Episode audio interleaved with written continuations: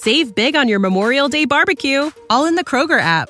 Get half gallons of delicious Kroger milk for 129 each, then get flavorful Tyson natural boneless chicken breasts for 249 a pound, all with your card and a digital coupon. Shop these deals at your local Kroger today or tap the screen now to download the Kroger app to save big today. Kroger, fresh for everyone. Prices and product availability subject to change. Restrictions apply. See site for details.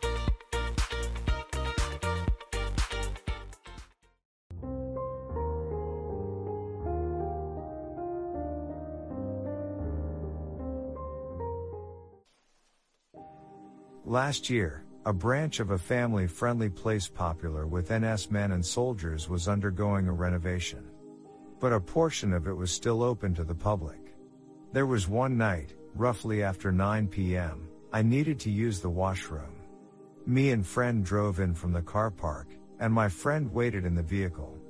I went in from the car park front counter, where there is a cash up top up machine, and a security officer sitting behind his desk, and took a lift up to second floor or third floor where the Chinese restaurant is. If you guys could recall the layout, once you come out from the lift, you turn right as the Chinese restaurant. You walk further as the public washroom. During that night, I exited the lift and the air all around me was still and the area was dark. Nobody was on that floor and the restaurant wasn't opened. It was very quiet and there wasn't any breeze. I proceeded into the public washroom and unexpectedly, no one was in the washroom. I proceeded with my business, washed my hands and exited the toilet, heading back to the lift. As I was about to reach the lift and press the down button, I heard a very distinctly door slamming sound behind me. Instinctively, I recognized the sound of cubicle door slamming in the toilet. I froze for a second but acted nothing has happened, and pressed the down button and waited for the lift to bring me to the car park. The slamming sound was heard again. It was as if someone was in the toilet slamming a cubicle door hard. The lift arrived and I calmly walked in and pressed for basement. As the lift door closed, I could still hear cubicle doors being slammed. I reached the car park and asked the security officer whether anyone was in the second floor. He looked at me and told me the premise is under renovation. No one is on that floor. I asked him whether is he sure. He then looked at me and asked whether I am alright. So I replied him that second floor perhaps is not very clean. He then gave me a strange look. I walked back to the car but my friend looked very surprised and commented that I looked very pale and I was drenched with perspiration.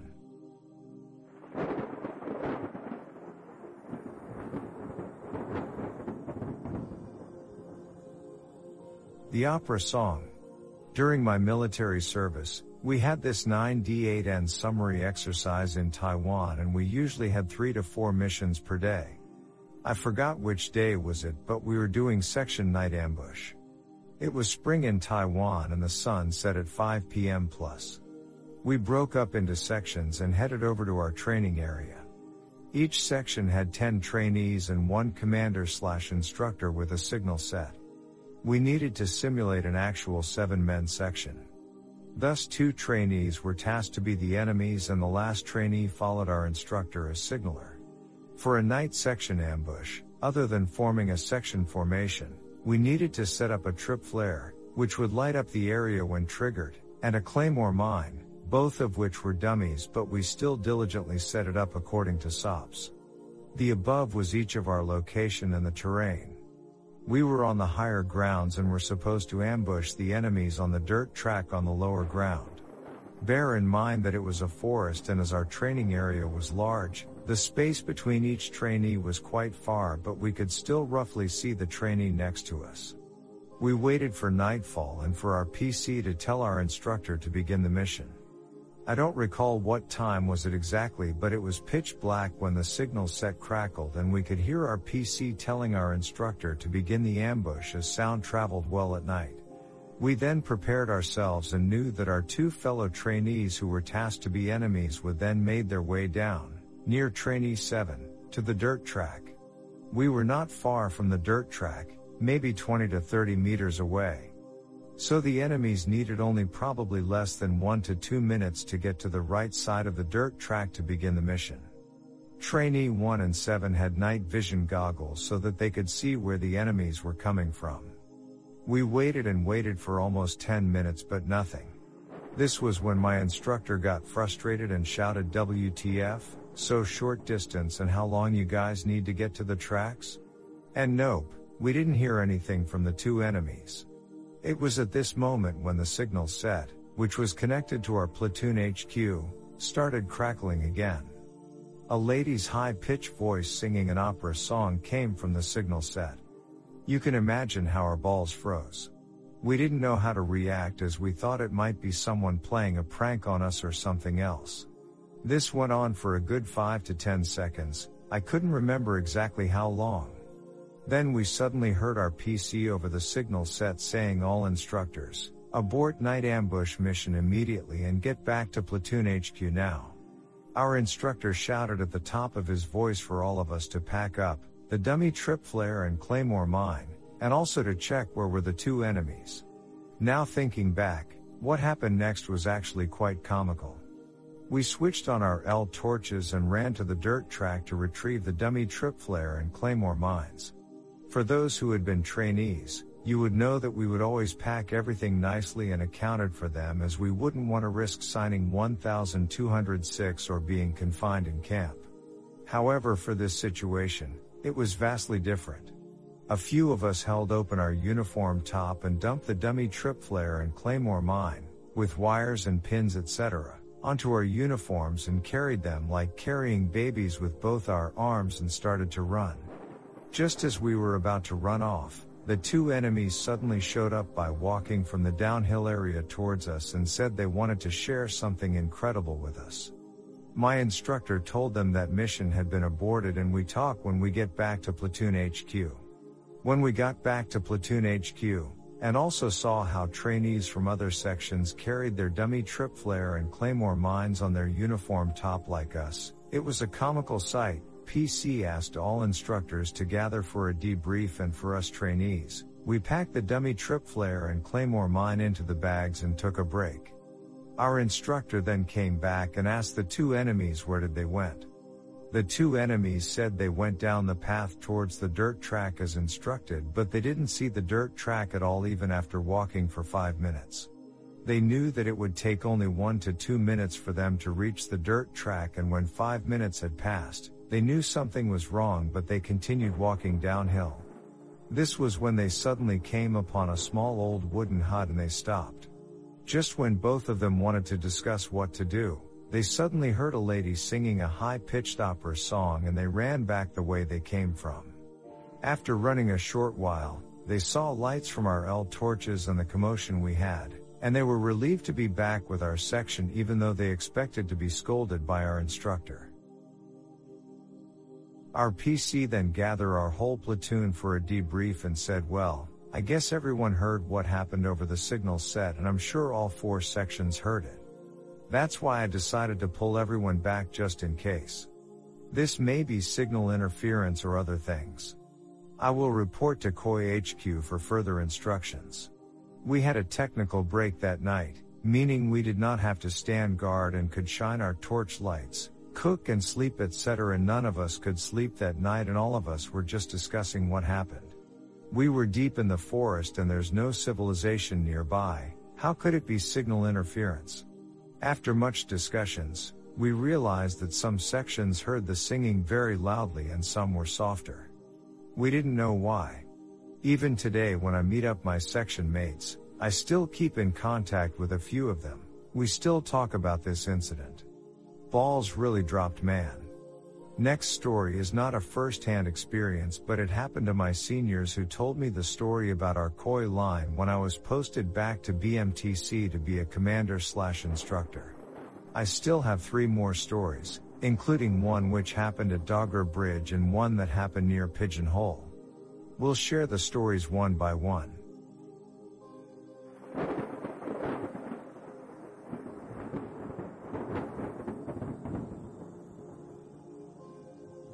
My BMT was in Tekong at Camp 1 during the mid 90s. And I was posted to the infamous Charlie Coy PL 10. Didn't experience anything remarkable there in my recruits days, Only saw a family of wild boars during one of me guard duty prowling rounds on the way to the infamous soak grounds. The three door bunk was diagonally opposite mine. Only strange thing I saw slash experienced was the bunk doors of the first bunk for my platoon had a pair of 3D stickers of Buddha stuck on them. Second strange thing was that my PC and all the platoon instructors bunk with us on the first night before the rest of the company enlisted following day. I have returned to Tekong during my MP conversion course and had to set up my MG in the middle of an oil palm plantation that was pitch dark behind me. Luckily we failed that mission 15 minutes after it started because of a cock up in my detail. The most happening event was during my ICT many years ago. My unit shared the Malay school with OCTs during our exercise there, sleeping in separate buildings. We completed our exercise early one night and turned into rest. A few of us were woken up early in the morning about 3 plus by a commotion in the next building. We saw some OCTs and their instructors running up to a Land Rover which just sped into the Malay school compound and heard some crying coming from inside the Land Rover. Our conducting officer, who was a regular, went to check with his colleague from OCS who was driving the rover. There were lots of shouting inside and outside the rover and even louder crying from inside the rover. Our conducting officer's face turned grave after talking to the OCS instructors and saw the few of us capo from the windows of our bunk. His face turned damn black and signaled us to go back to sleep. The next evening before dinner, he shared with us what happened. He said got some OCTs ya ya papaya never show the forest respect. Wanna pee in the jungle also never say excuse me first. One of the OCTs was peeing halfway when he looked down to the spot where he was peeing and he saw a pair of red angry eyes looking back at him from the spot his pee was landing. Before he could say a word he felt slash saw some sort of a hairy troll jumped up and slapped him. His buddy saw the slap by the creature and the creature disappeared into the woods. Both OCTs were evacuated to mainland and the one who Kenna slapped had one side of his face red and swollen till he couldn't open his eye on that side for a few days we heard.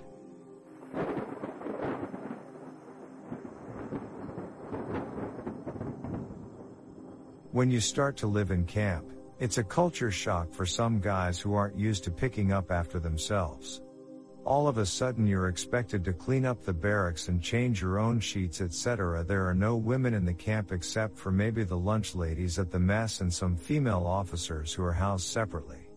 So my friend is tidying up his own bunk when he pulls a hair from his pillow. Nothing unusual, right? Except that he kept pulling on the hair, revealing it to be longer and longer. Maybe 30 inches, silky and dark. The tiny hairs on the back of his neck rise. He looks around at his bunkmates. Everyone naturally has a crew cut since it's the military. This explains nothing. Not thinking further, he respectfully lays it aside and pretends he hasn't noticed it.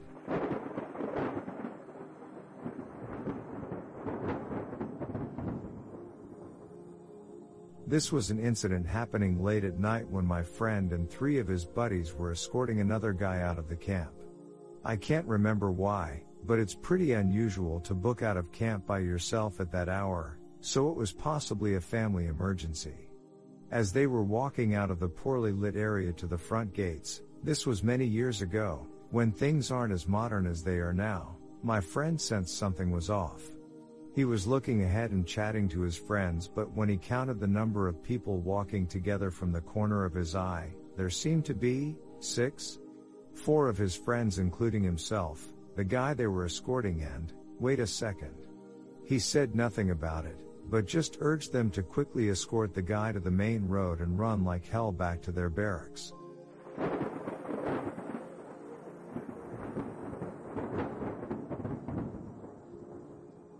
Some of our camps are located next to cemeteries. You can look it up in Google Maps. I don't know why this is so, maybe they're trying to scare the guys from going AWOL in the middle of the night?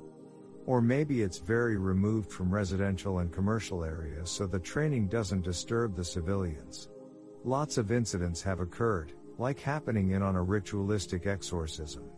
You're supposed to report unusual incidents, but I can understand why they leave it out. Similarly, my friend was driving a heavy vehicle through one of these cemetery routes as part of a convoy. For some reason, he got terribly lost.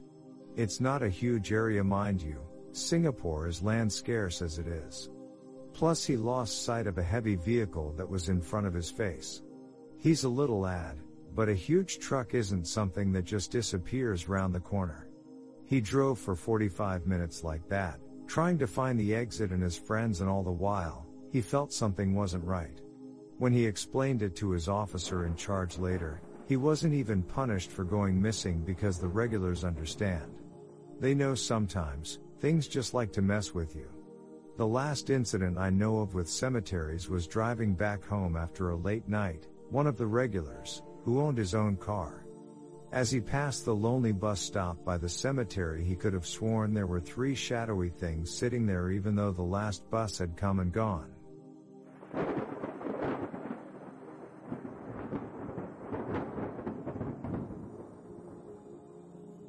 The same guy who was escorting his friend out of camp related another incident when he woke up in the middle of the night. He went to maybe sneak in a cigarette, you're not allowed to smoke except in designated areas, on the corridor facing an open view of the forested area outside. At first he thought what he saw was a newspaper caught in the branches, but newspapers aren't starkly white, they don't flap and they most certainly do not dart from treetop to treetop. I've personally seen this forested area, it's heavy with the sweet smell of tropical fruit. If you know guys, they'd try to go pick up some free fruit just because, heck, they can, but all I can say is that not a single one of those branches is touched. Ever. Anyway, he went over and tried to tell one of his buddies who promptly cussed him out and told him to go back to sleep because they shouldn't talk about such things in the dead of night.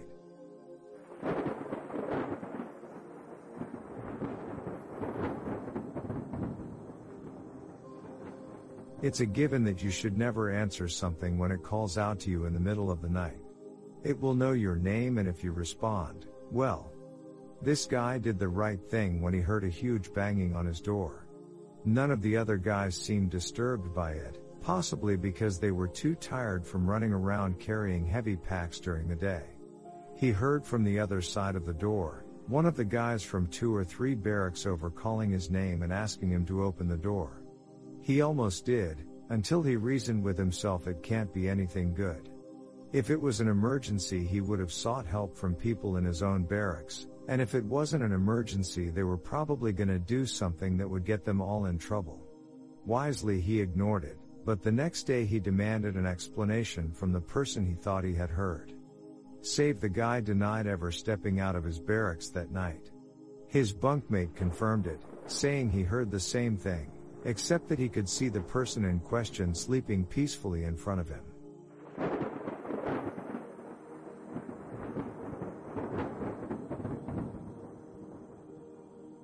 This was an overseas training incident. Was it Thailand or Taiwan or, I really can't remember. These guys were there for outfield training, roughing it up and making it, as a platoon across some overgrown terrain. They have check-in points every few miles at designated times just to make sure they don't get lost and stuff and if they do get lost, the platoon ahead of them can backtrack to assist. The guys in this case were supposed to check in at a temple in the middle of the route. They found it easily enough and decided to take a rest there. Some of the more superstitious decided to stay outside and secure the area while the others decided to go in and check it out. This is where it gets fuzzy. The guys who stayed outside and waited got really worried after an hour when the ones who went and didn't return. It was getting dark too. They didn't want to go in themselves, but they couldn't leave without them, so they tried radioing the next checkpoint to tell them what was up. The platoon behind had apparently passed them and people were wondering where the hell they were. They hadn't been missing for an hour. They had been missing for four. The guys who went and eventually came back out, Every single one of them. However, they all had different accounts of what happened inside. Some claimed they were the only ones brave enough to step inside. Others claimed that every single one of them had gone in, as a platoon. Some said they had been outside the whole time, but they weren't. Another said they had gone in with their CO, but the CO said they had gone in with a different recruit. The concept of time was altered too. There was someone who said he had only been inside looking around for five minutes before coming back out. Another said it was more like six hours that he was lost inside. The descriptions of the temple interior were all different. To some it had looked run down and creepy, like no one had cleaned it for years. To others, it was small and well kept, almost modern.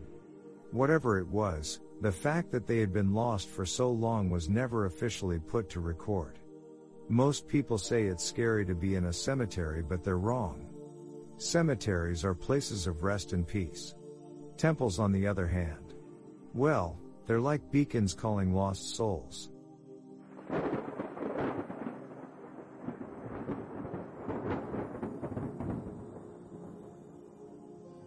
Told to me by a cab driver as I was returning from a late party, about what he learned in the military.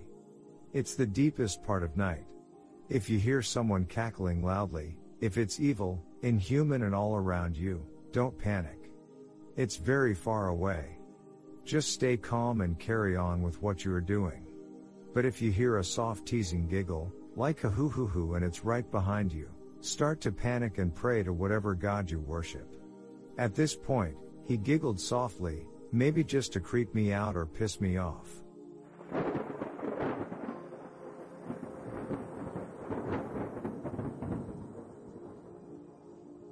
Heard some freaky stuff about the old police academy from a retired cop.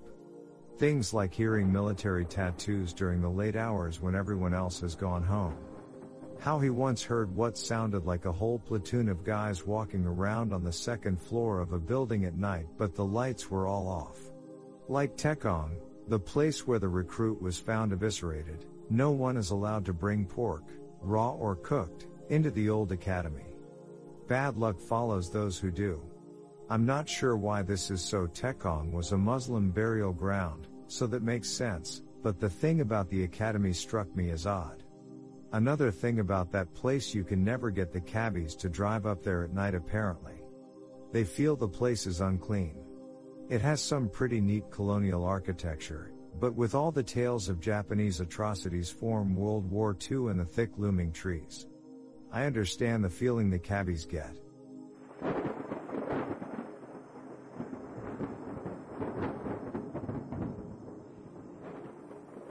Not so much a military incident, but speaking of Pulau Tekong, I was reminded of a kidnapping slash murder incident from across the causeway in Malaysia and the culprits attempted to flee here. God knows why, I'd have gone north. They tried swimming across the narrow channel that divides the two countries and ended up on one of the many creepy offshore islands. Now, the authorities were clearly searching for these guys, and they tried to do so thoroughly. Even so it was three days later that they managed to find them and by that time, the guys were begging to be taken in. They had gotten so lost in the undergrowth that they couldn't even find each other although they shouted and shouted. Oddly enough, they were found not more than 50 meters, more or less 100 feet, from each other. The person I was discussing this with concluded that they were probably being punished for their misdeeds while on sacred ground. I speculated they could have been delirious from accidental seawater consumption. But that doesn't explain why they couldn't be found even though the island was smaller than the spit of land Jack Sparrow was on. Skeptical.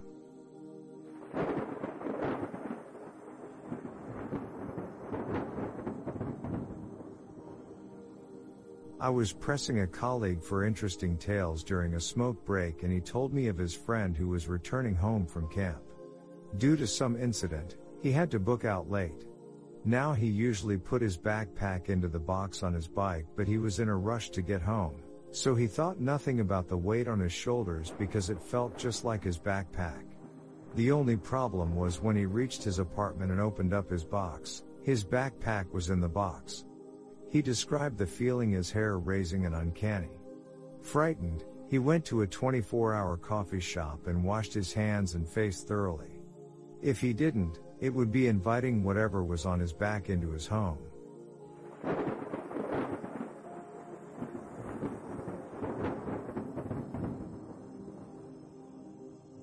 I've had a strange experience on Tekong as well.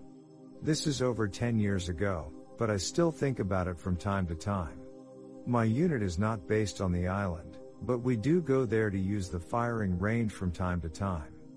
I was a recruit at the time and we spent a few weeks on the island doing field camp training which culminated with live firing on the range.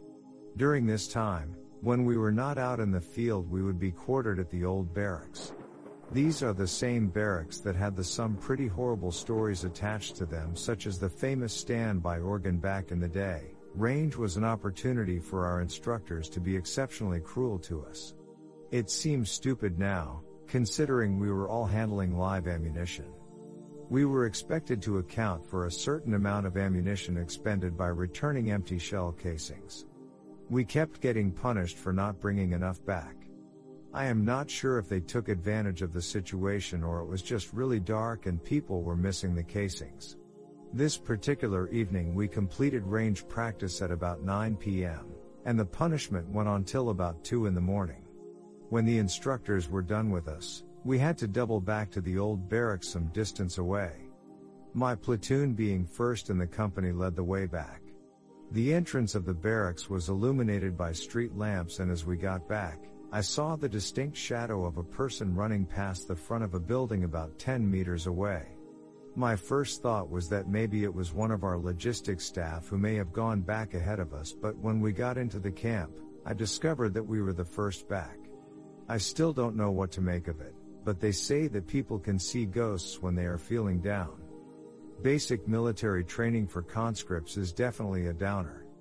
There were a number of other incidents that took place the few weeks we were there. There is an old plantation there and some of the recruits saw shadows flying from treetop to treetop, and a possession at the same plantation.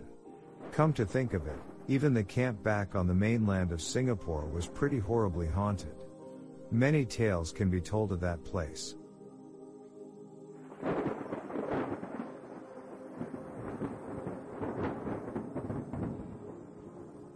My grandfather fought in the Emu Wars and he watched dozens of soldiers get massacred by those psychotic birds. My grandfather was one of the sweetest men that ever lived. He would always have a big smile on his face and everyone loved him. I have only seen him angry one time in my life and it actually scared me to see him like that. I had discovered a story about something called the Emu Wars where soldiers were used to hunt down emus, and I was laughing about how ridiculous it sounded. My grandfather started screaming at me and telling me not to talk about something that I knew nothing about. He stormed out of the house while I stood there shaking in fear. A couple of days later he returned to our house to apologize for screaming at me. He could see the confusion on my face and I could tell how terrible he felt. I apologized for making fun of the emu wars as I just thought it was funny. He told me to sit down as he wanted to share his experiences with me. I sat down and waited as he began to tell his tale. I had joined the military when I was 18 as I had been living with an abusive father and this seemed like the perfect way to escape. I completed basic training and was assigned to a base. There was very little to do on a daily basis so we were constantly just training and having fun.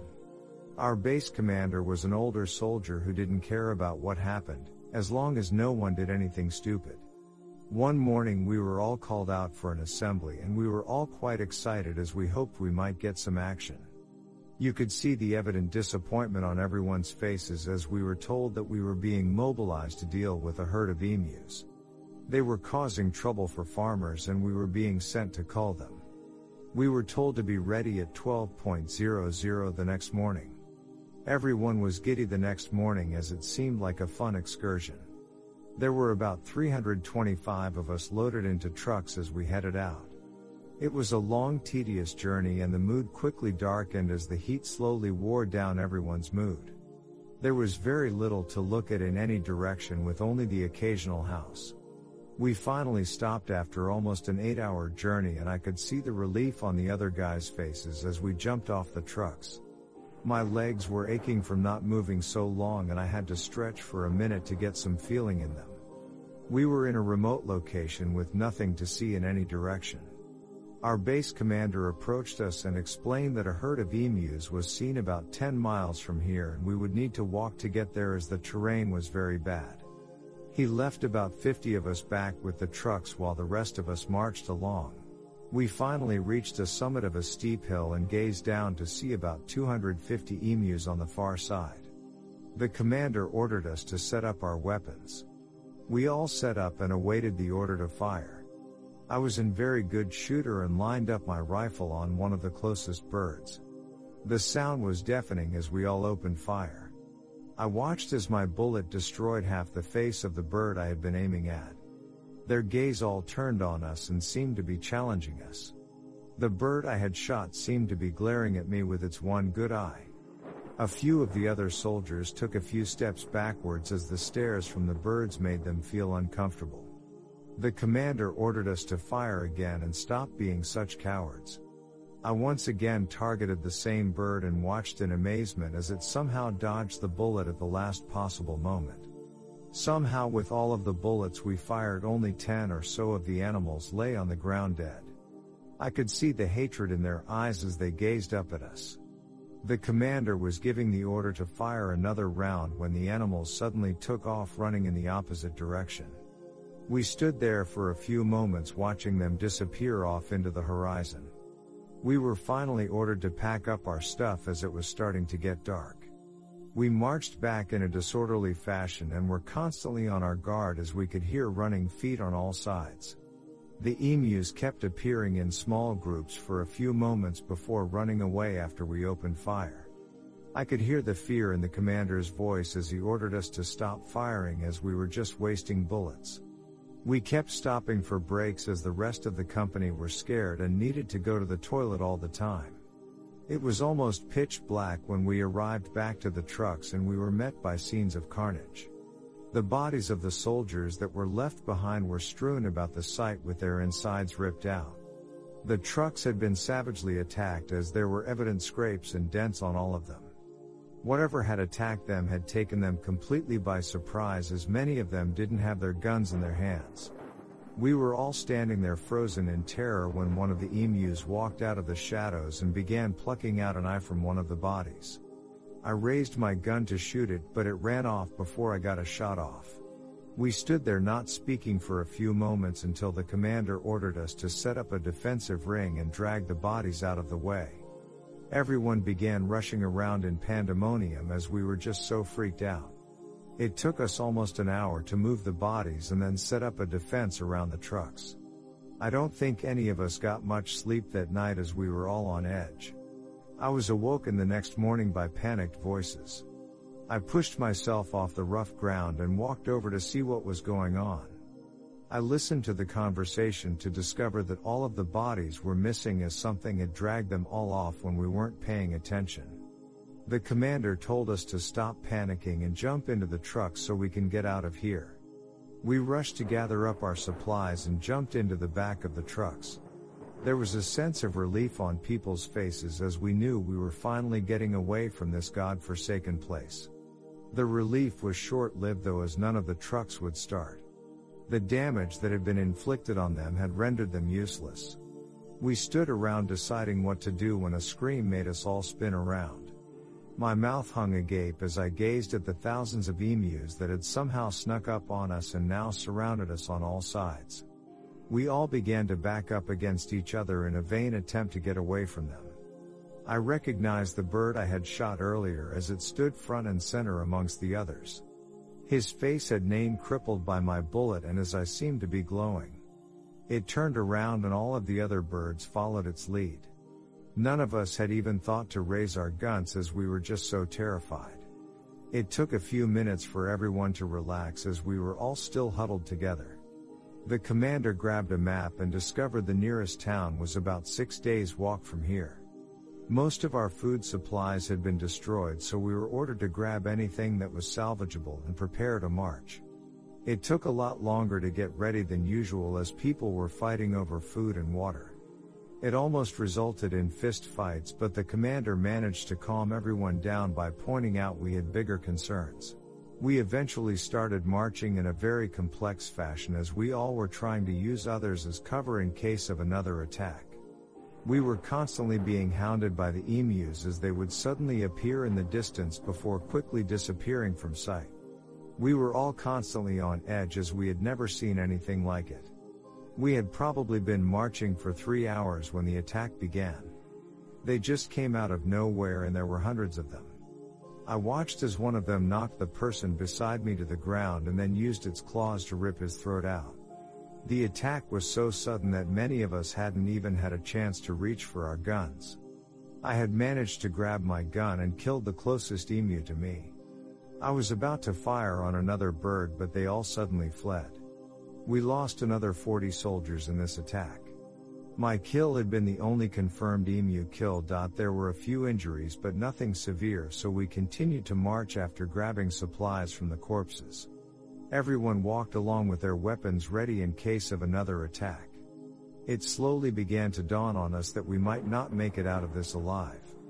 We set up a camp that night with 25 guards on rotating shifts. I had the first shift and I could hear noises in the distance as they seemed to be circling us. I lay down on the ground after my shift and fell asleep instantly due to exhaustion. I was awoken by screams all around us and the sound of rushing feet. I grabbed my gun to discover the emus were launching hit and run attacks on us. I heard a noise behind me and spun around and fired my gun. I watched in horror as I looked at the commander's face and noticed the blood pouring out of the gunshot wound in his throat. He collapsed to the ground while the screams of agony and fear surrounded me. The next morning we discovered we had lost another 57 men. Five of them had died from friendly fire and I was thankful that no one realized I was responsible for the commander's death. We began to march but it was obvious that many of us seemed like they had already given up. The next few days were chaotic as we were being attacked every few minutes. There were less than 15 of us left alive at this point as the damn birds killed anyone they could get close to. We had passed numerous houses as we marched, but we discovered that all of the inhabitants had been slaughtered by the birds. The bird I had shot at the start was always watching me from the distance and I felt like he was mocking me. We were barely able to stand and I suggested we take cover inside the next house as we can grab cover inside. It took us an hour to reach the next house which was a two-story. We quickly used what we could find in the house to try and make the house more secure. We pushed furniture in front of windows and used wood to barricade the doors shut. We were running desperately low on ammo as most of our supplies had been lost in our march. We grabbed knives and whatever else we could find to use as alternative weapons. We all looked at each other with a look of defeat as we all knew this going to be our last stand. We set ourselves up in different positions around the house in the hopes of holding out for as long as possible. We knew we didn't stand a chance against these demonic creatures as they seemed hellbent on wiping us out. The hammering at the outside of the building started just after it got dark. It was coming from all sides as the emus tried to force a way in. I heard the sounds of sporadic gunfire from upstairs as they fired down on top of them. It took less than an hour for them to get inside. We tried to use a choke point to funnel them so that we could kill them. Unfortunately, this only worked for a minute or two as they breached the house from multiple locations. I was forced to retreat up the stairs and watched as they slaughtered everyone on the bottom floor. I locked myself in a bedroom and knew that I would probably die in here. I had lost my gun while fleeing and now my only weapon was a kitchen knife. The creatures had made their way upstairs and I could hear screams quickly being cut off in the other rooms. Everything was now deathly silent as I awaited my fate. I was near exhaustion and must have dozed off.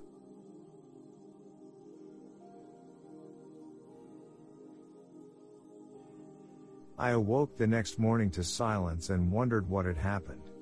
I opened the door to find the house soaked with blood but devoid of bodies. I made my way downstairs and walked out the front door. I froze in my steps and felt my bladder release as I gazed out the door. Thousands of emus stood outside and they all gazed at me. The emu I had shot stood at the very front and he seemed to be smiling with what was left of his face. They suddenly all moved and a small gap opened up in between their ranks. I cautiously moved forward as I feared they intended to just surround and kill me. After I made it through, they suddenly ran off into the other direction. It took me another two days to finally reach someone living. It took me another week to get back to my base.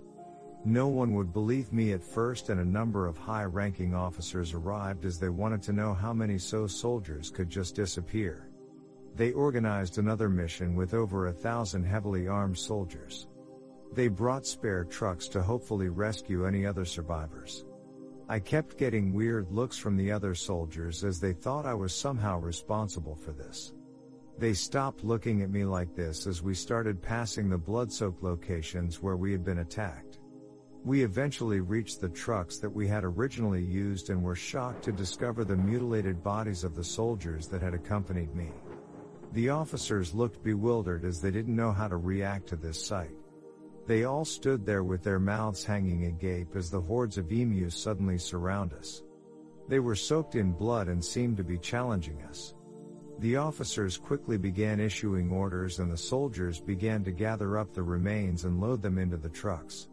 We left the site as quickly as we possibly could while the emus watched from a distance. The military made up a ton of BS to cover up what happened and paid off the soldiers' families. I was then forced out of the army and threatened with prison if I ever said anything to anyone. I gazed at my grandfather in shock as he sat there weeping.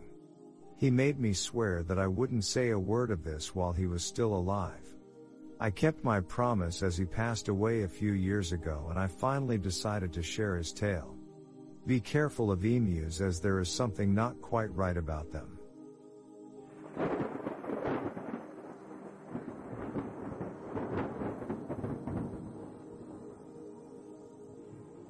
My grandfather told me what happened when they raided the Vorbunker. My dedushka, grandfather, Vladimir was in the Red Army during World War II on the Eastern Front from Stalingrad to Moscow to the Battle of Berlin. He had reached the rank of lieutenant and immigrated to the United States in 1953. I was born in America but often made trips to Russia. I loved my grandfather dearly. He would help me with my homework and he grew excited whenever we covered the Eastern Front. He would give me a medal and explain how he won it. But, there was one story he would always simplify. The Battle of Berlin. Every time I would ask, he would always tell me to go read a book or use the internet. I noticed he would always grow nervous whenever I pressed for details. His hands shook and his eyes bulged. I had never seen him so terrified in the time I knew him. Time went on and we slowly drifted apart. One day, I was working at a military hospital during my tour with the Russian army when I got a letter from him. Dear Mikhail, I am currently on my deathbed. As you know, I have been sick for quite some time. I will not leave this earth until I have told you what you always wanted to know. Your grandfather Vladimir. I reread the letter a few times. What I always wanted to know. I pondered to myself. I hadn't thought about Berlin for almost eight years. Nevertheless, I caught a plane to Moscow and I went to his house. The place had nearly fallen apart after years of disrepair. The bank didn't dare try to remove Grandpa, mostly because they knew he was a veteran and he wanted to pass away here and partly because he had beaten a few of their agents back with a Mosin-Nagant and a sword. I opened the door to his room, which by now was an old board. Grandpa, I said and I held his hand. He was now bedridden and he had an oxygen mask over his face. Mikhail. How good. Of you. To come, he said as he breathed through the mask. I nodded. He tried to point to his medals. The Battle of Berlin. The proudest day in the history of Mother Russia, he chuckled. Then I noticed his face fall. It was a cold morning in Berlin that day. I was a captain at the time.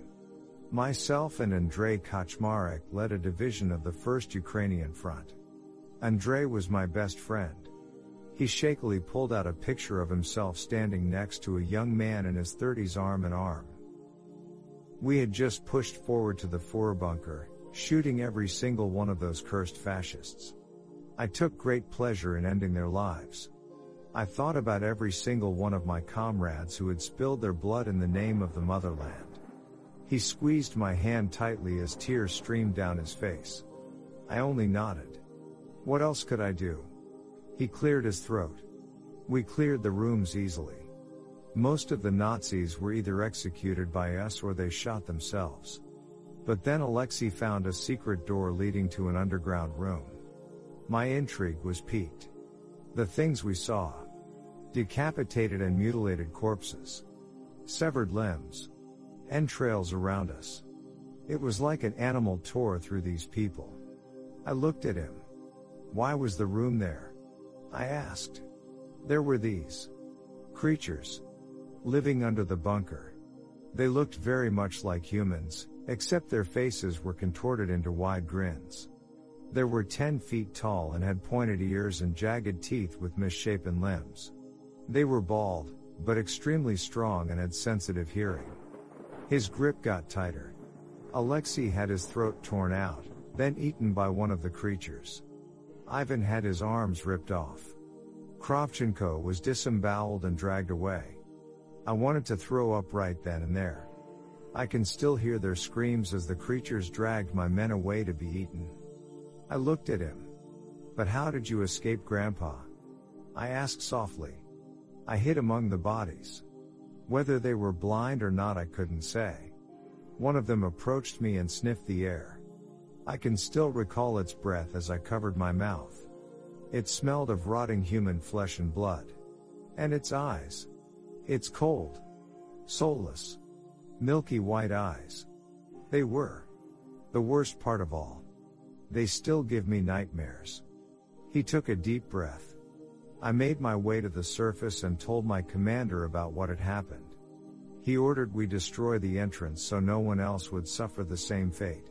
Then, I was sworn to secrecy under threat Stalin would shoot me if I said anything about it. I've kept this secret for more than 70 years, Mikhail, he said. I looked stunned. So that's why you never told me. So, what were the creatures? I asked. He thought about it for a minute. Whether it was one of Mengele's experiments or some kind of Thule ritual, I cannot say. But of this I am certain, Mikhail. They were not human. I think they are creatures from hell. He then fell asleep. I left that night in a panic. What if those creatures were still out there? Would anyone else find them? What if someone released them? The next morning, I read in the obituaries that my grandfather passed away. I then decided to take a trip to Berlin. I walked through the halls of the modern Bunker and went to the ruins of the entrance he had mentioned. Maybe it was just my imagination, but I thought I could hear something scratching against the rocks.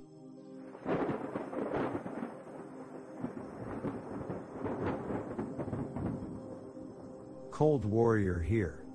Scariest thing to me was being up in my helicopter and having intercepts flown on me by fixed wing aircraft. Absolutely nothing we could do about it and clearly the most danger I was ever in. We had several intercepts flown by Soviet Maze patrol aircraft similar to American P-3s. Who tried to force us into the Soviet Navy vessels we were flying photo runs on. I also was intercepted by a fully armed Taiwanese F-5 when our ship's position when they launched us pre-GPS was 25 miles off, putting us in Taiwan airspace. They flew several passes on us and would not converse with us on the military air distress, aka GUARD, frequency that ever military aircraft worldwide is supposed to monitor. We hightailed it back to the ship and hovered just behind the fantail until they set flight quarters and could take us back aboard. It's interesting reading about everyone's reactions to alarms. I have never heard anything in my civilian life that sounds like the distinctive bong, bong, bong of a destroyer's general quarters alarm, which I am grateful for, because that would give me the gut level response others have talked about here. Interestingly enough, even though was an aviator I only heard the flight crash alarm when tested at flight quarters, so it doesn't have the terror for me you might expect. 3,500 hours of flying and I never heard a real flight crash alarm.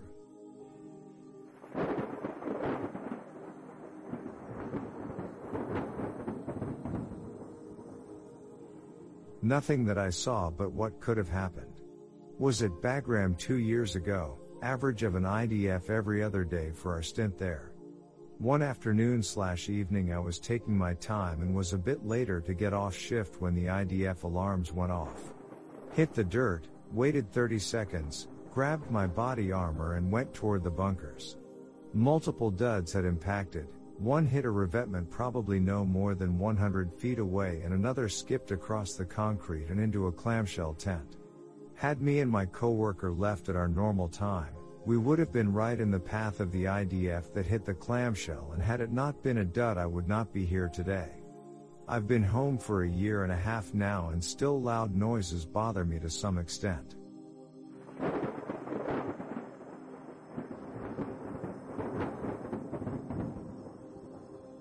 I was 19 in Iraq 2004 to 2005. One time, our patrol got hit by IEDs and small arms fire. Right before, we were warned by another unit of a previous attack in which they lost a vehicle to an RPG. I remember passing by the wreckage, there was a mob of Iraqis surrounding it who then turned to stare at us when we passed. Later we lost a couple trucks, and none of our vehicles were armored back then. I was a gunner in the lead vehicle. With rounds flying around me, we had to around to find a missing person who ran out of his burning vehicle. This was all in the middle of the sandstorm we got stuck in. This was my very first mission of a year long deployment. It was a very long, long and tiring tour.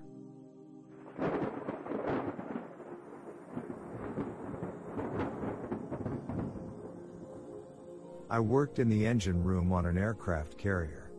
I didn't see this firsthand, but I saw the aftermath and the photos and talked to everyone who was there at the time.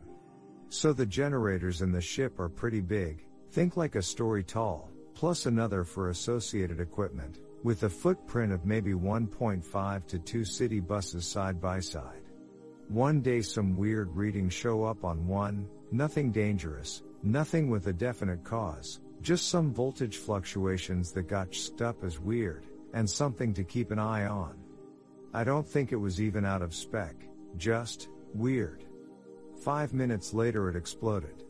No, giant fireball in the engine room. From equipment that, TRN minutes prior, was functioning identically to the other three generators with no signs of imminent failure. Fortunately no one was killed or seriously injured, but it could have been so much worse. BTW, someone is probably going to ask this, so no, there was nothing radioactive.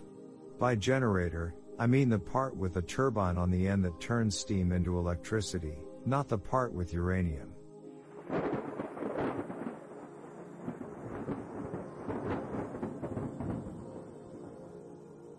Never got to deploy, but was almost blown up once by friendly fire.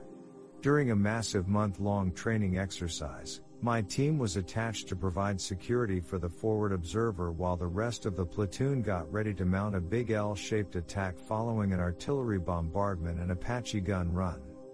So my team got to chill out and watch the whole movement and attack from the high ground. The forward observer called in the artillery. Perfect strikes then he called in the two Apaches. The first one Apache fires its rockets and the other fires its guns, perfect strikes. Then the pilots alternate roles to expend all their ammo. So the guy that fired guns now fires rockets. The Apache now firing rockets decides that now would be an okay time to not bother aiming carefully and here I am watching as these rockets are now slamming into the ground one by one climbing up the hillside towards my team, only stopping like 300 feet away from us. The forward observer was screaming over the radio wave off. Cease fire. I really think the pilot just conveniently ran out of ammo at the last moment. Almost became a statistic.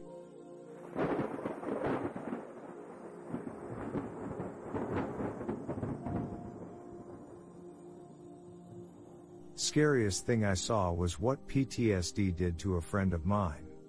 We served in our first squadron together and this guy was easily the most popular guy around. Always smiling and joking. He worked the hardest and partied way harder than anyone. We were arrested together for underage drinking and while I was really stressed about the situation he was able to brush it off like nothing happened. He actually had fun and restriction. Anyway, we both left the squadron at the same time. His new squadron was already deployed so he flew out to Iraq to meet them halfway through the deployment. My squadron was due to head out the month they got back. The day I'm leaving for deployment I run into him at the next. He looks like hell. I tell him I'm getting ready to go and ask him what it was like when he was over there and he looks at me with a blank face, a face I had never seen from him. He tells me right when he gets there he's helping fill sandbags, going nights without sleeping, taking mortar fire, and feeling completely helpless. He spent his whole deployment not working on aircraft but instead sent TAD to help build bunkers because they were constantly under fire. My time in Iraq was actually very enjoyable. Eight tenths would deploy there again.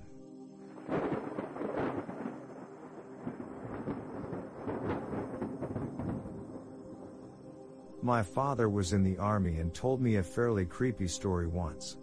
And my father is not a superstitious person mind you.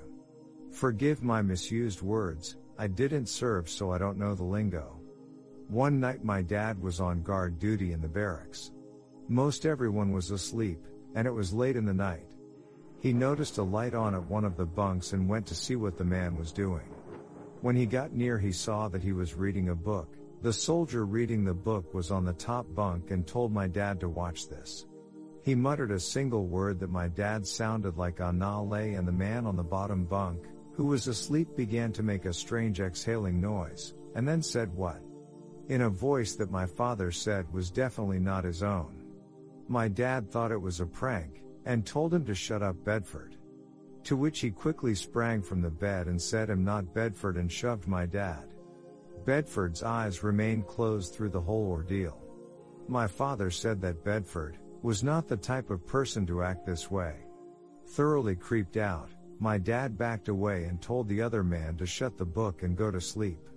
He then stayed away from their bunks, but said the man Bedford remained standing still for what seemed like hours with his eyes shut before lying back down. Bedford didn't recall a thing of it the next day.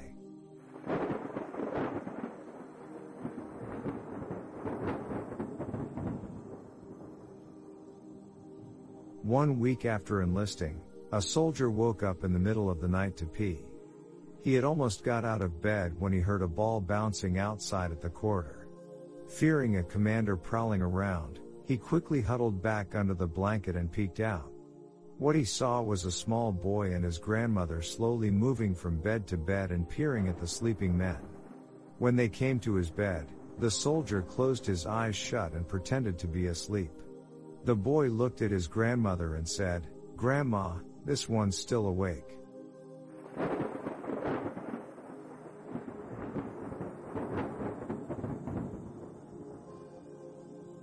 This actually happens periodically in my camp, though I'm not too sure to whom. Every night, there will be a patrol circling the camp. Two people per patrol. What happened was that when the patrol was in the guardroom preparing to switch with the next pair, a voice came from the radio reporting that the patrol had reached checkpoint 3. That's impossible because the patrol was in the guardroom together with the commander. This one happened to me personally. My friend and I were prowling at the outskirts of the camp, along the fence that separated us from the forest. It was dark so all we had were, were our torch lights. As usual, we were discussing about nonsense to pass the time.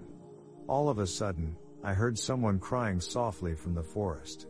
I attributed it to perhaps some muffled animal cry, but the sobbing was slowly building up with more woman-like screams. Creeped me out and I dragged my buddy out on the pretense of needing to take a dump.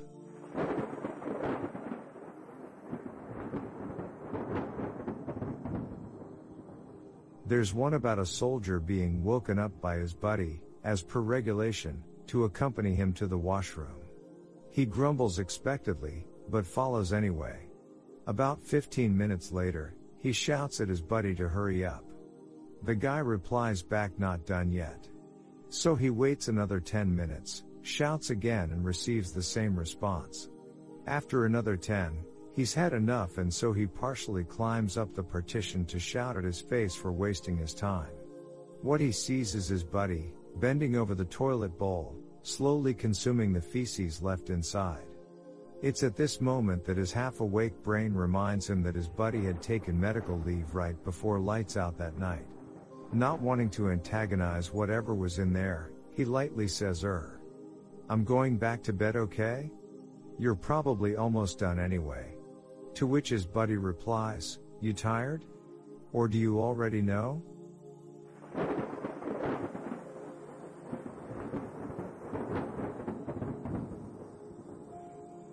I was in the US Army for 10 plus years. Here's a story. During that time, I traveled all over the world for deployments and training ops. I've seen a lot of the bad things the world has to offer, and a lot of the good. I was an infantryman and sniper, and during my first deployment to Iraq, I spent a lot of time sitting on rooftops or inside abandoned buildings. I would watch streets, city blocks, whatever, trying to pin down patterns of life and get a better idea of what was happening out in sector. Often, my three-man team would get attached to a line platoon and go out on a 24 to 48 hour mission to get eyes on an intersection or building where we suspected the enemy moved. 99.9% of the time everything went according to plan. We would either spend all day looking at nothing, we would get compromised at the break of dawn and get into a day long gunfight, or if we were really lucky, we would get the drop on the bad guys and end up ambushing them. A couple times though, things would happen that really defied logic or expectation. Now, understand that throughout this whole period of my life I was almost always sleep deprived, hungry, and under extreme levels of stress. I don't discount the idea that at least some of what I experienced was due to the above factors playing tricks on my mind or whatever. Oh, also I've had one of two paranormal experiences from before the army, don't know if that has anything to do with anything, but worth mentioning. Baghdad, we were on a foot patrol to check out a part of our sector we rarely went to, not for any specific reason, the bad guys never went there, so we never went there. The whole area, about three city blocks, had been a Christian neighborhood before the fall of Saddam, but after law and order broke down completely, the Christians were either forced out or murdered. We were just going from building to building at night checking things out. We found this one house with a room on the roof that had been built separately from the main structure, which in and of itself was pretty common. What was strange was that this room had a door that was locked from the inside. It was a sheet metal door with a hand latch on the inside which you could lock with a padlock. For some reason this intrigued me and I had an urge to find out what was in there. So we proceed to go to town on this door with our breaching kit. It took about 20 minutes of solid work before we yanked this door open. First off, at this point I'm a seasoned combat soldier, seen some stuff, did some things, not easily spooked. This room scared me as soon as we opened the door. There was a single hallway leading back to a T intersection.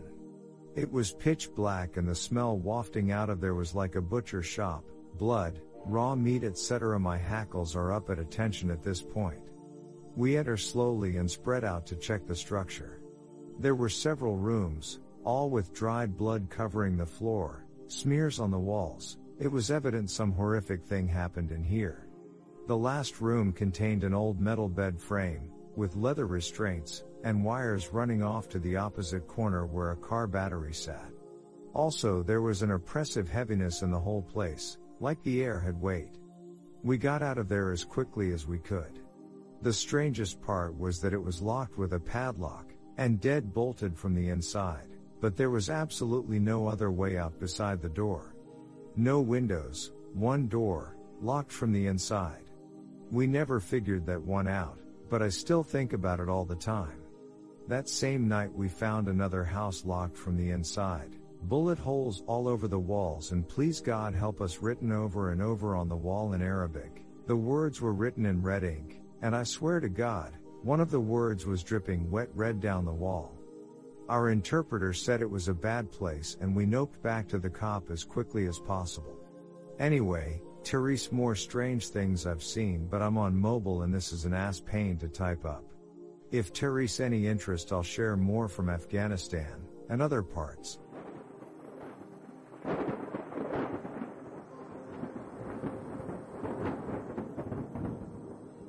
Around the fall of 2008, we were back from Iraq and trying to settle back into the garrison mindset, dial things back a notch as it were. Everyone was waiting to go on block leave for 30 days, and come back ready for round two. It was during that time, I got promoted to sergeant and put in charge of my first fire team. Part of every new NCO's duties is to provide the beer for a platoon wide NCOPD, or non-commissioned officer professional development class.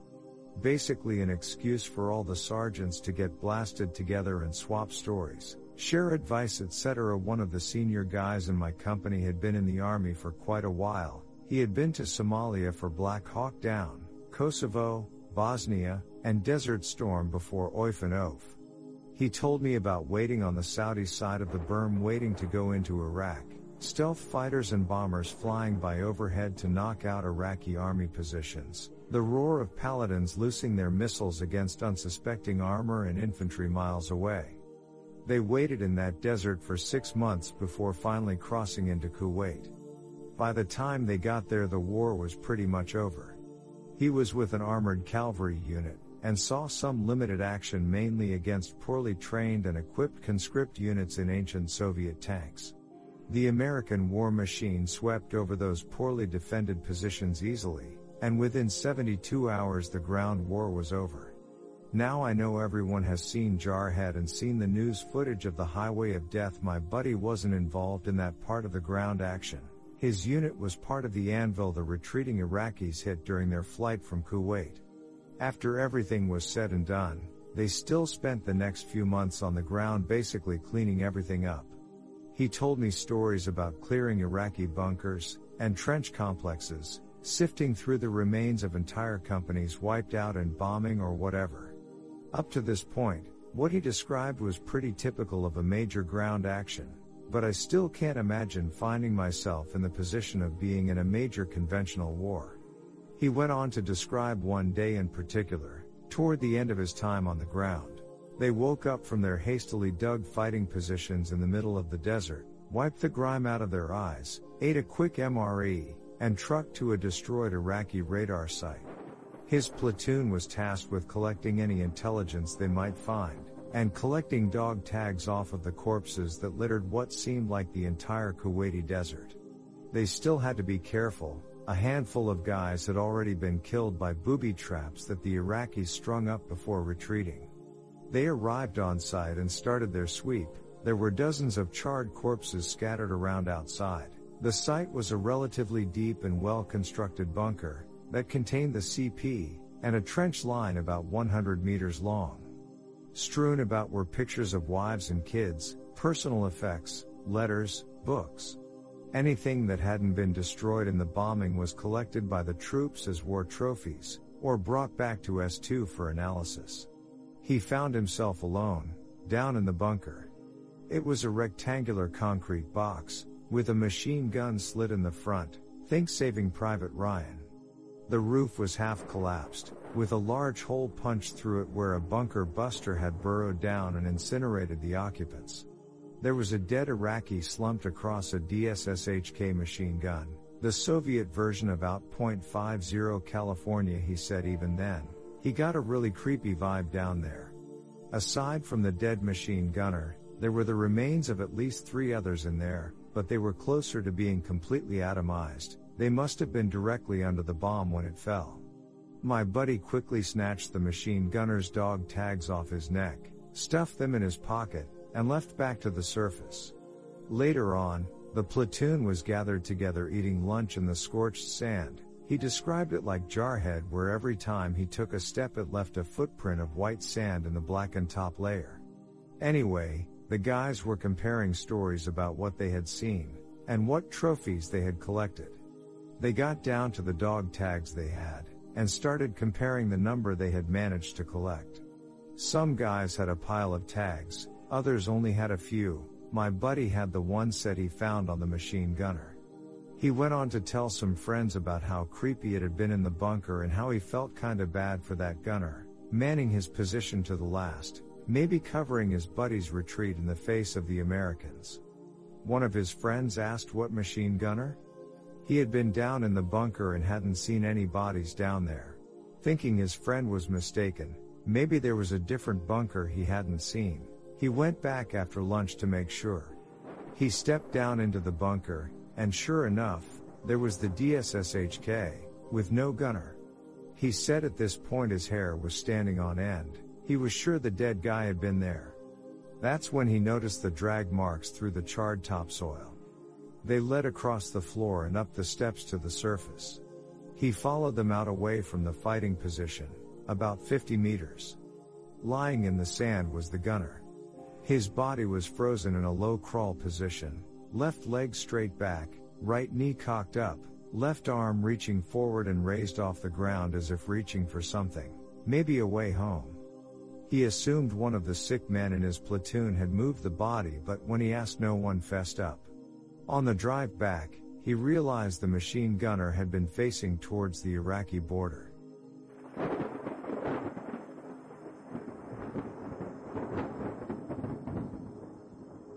During the Afghan winter, the war basically shuts down, and everyone takes a breather till spring and summer. The Taliban go into Pakistan to rearm and collect new recruits. That doesn't change the fact that patrols still need to go out, and the business of VAIR still needs to be conducted. So my platoon gets this mission to go out in Stryker APCs and post up at the base of some hills on the Afghan slash Paki border. We were told we would be there for three days tops. It ended up being two weeks before helicopters came and pulled us out. The second night we were there a massive snowfall happened, and over two feet of snow dropped. We were snowed in basically. Our four vehicles were in a wagon wheel asses in, noses out in a circle to watch all angles of approach. Someone was always on guard in each of the trucks, scanning their sector with thermals and night optics. So there we were, stuck with nothing to do. The first day after the snowstorm, which lasted two days, I lower the ramp on my vehicle and see fresh footprints weaving in and out of our perimeter, coming from outside, up the hill. Whoever was walking around was barefoot. Naturally, I'm creeped out. No one was outside during the snow, except to use the restroom, and all their tracks were easily identified. The mystery tracks kept showing up randomly the whole time we were out there. Eventually I took a small patrol up the hill following the tracks that always led down, never back up. We got to the top of the hill and the tracks just ended. No explanation given. When we got pulled out I took a couple of the other platoon's NCOs aside and warned them, they shrugged it off. By the time they got back two weeks later they all acted like nothing had happened out there, but one soldier told me the tracks kept showing up every morning, fresh. There were even muddy barefoot prints inexplicably crisscrossing the tops of the Strykers.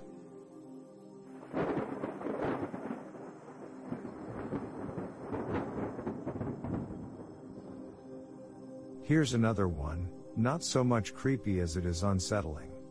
So I mentioned previously about how at one point decapitated bodies were showing up daily in sector.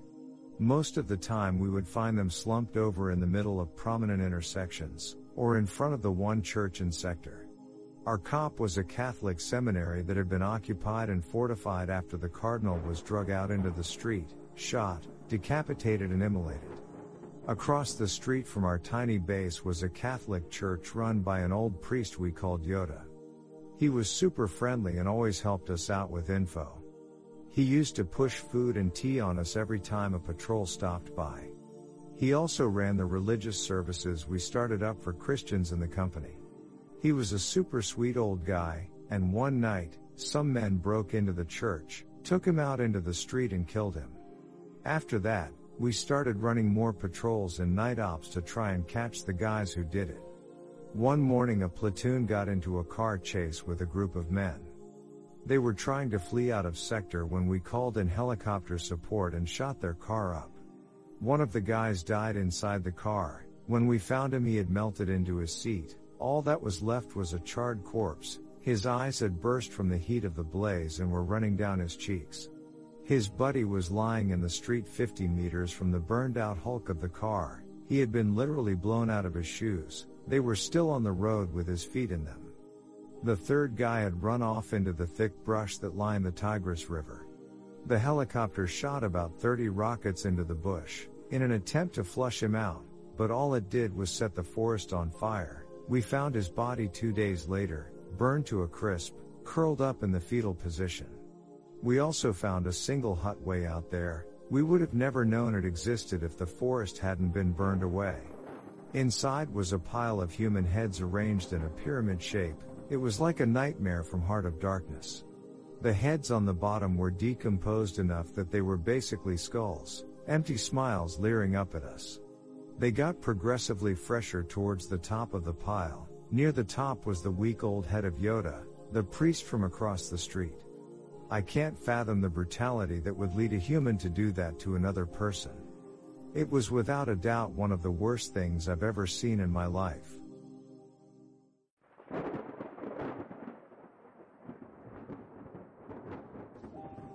911 dispatcher reporting in.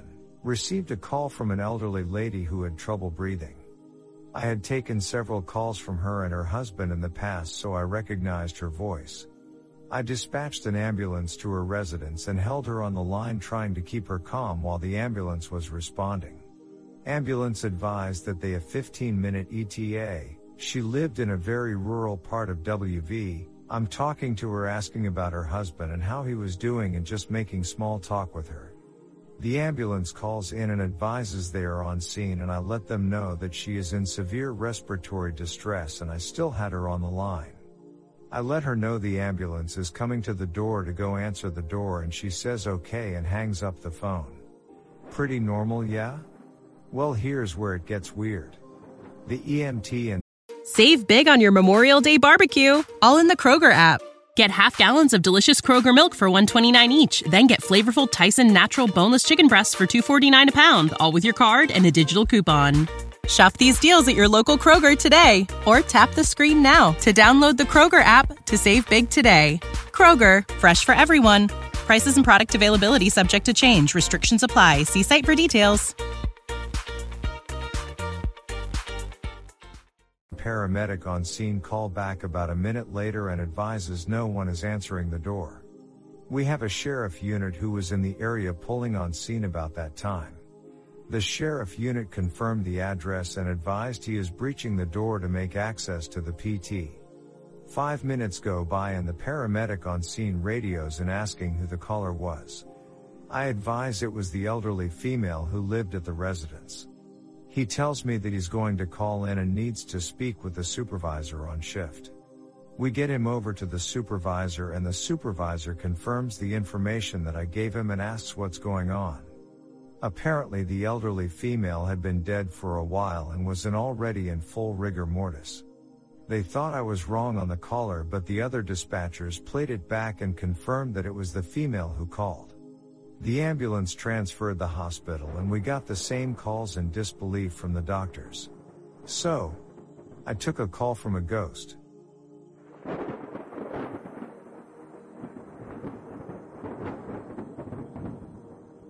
I am interning with the sheriff's police department so most of my time is spent on patrol. We got called out to do a wellness check which the deputy thought was going to be a piece of cake like she was out of town or something. We get there and are met by the neighbors who told us that the mail is piling up in the mailbox and that there are several untouched packages on the porch.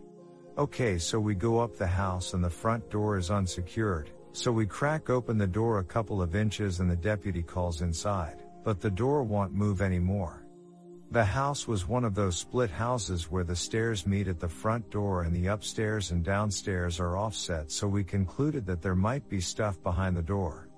It's about this time that the deputy tells me that she is a known hoarder and that could be why the door was stuck. He also mentions that if we see flies on the inside of the window she is most likely inside and deceased. As we walk around the side of the house we notice a lot of flies on the windows. The back door was locked and as we looked in we noticed bags on bags of garbage diapers and miscellaneous all over the place. We head back to the front and attempt to make entry. He pushes the door open, this time with more force, and from underneath I see a grease like liquid spreading out from under the door. The deputy stops, closes the door and calmly tells me that the lady was indeed dead, and wedged behind the door. From the dates of the packages, we concluded that she had been gone about two months. Once we did make entry into the house, I was allowed inside. After two months, she didn't even look like a human corpse. Her skin and body had sagged and melted to the floor, and her face, her face was all black and had been eaten to the bone by maggots. I'll never forget the smell when the coroners moved her and she popped. It was like a physical presence. Whatever those people get paid to deal with that stuff, it's not enough. The thing that really got to me though, was wondering if she had fallen down the stairs and died there, or if she fell and was unable to move and waited for help that would never come.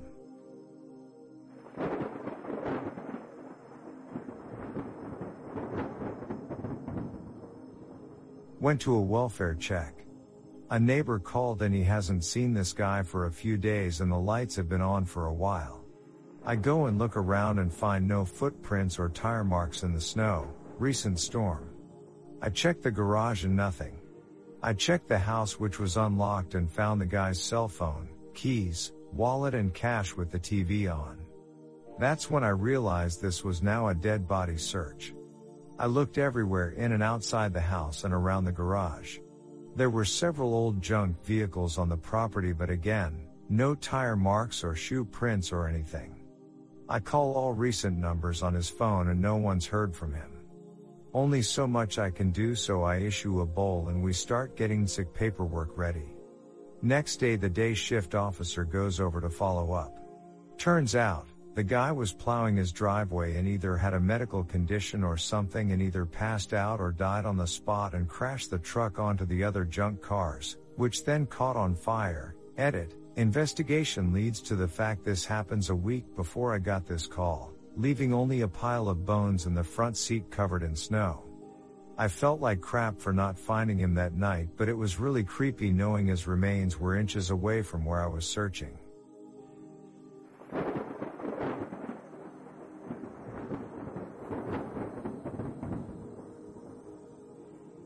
Am not a cop, but my dad just recently shared these stories with me.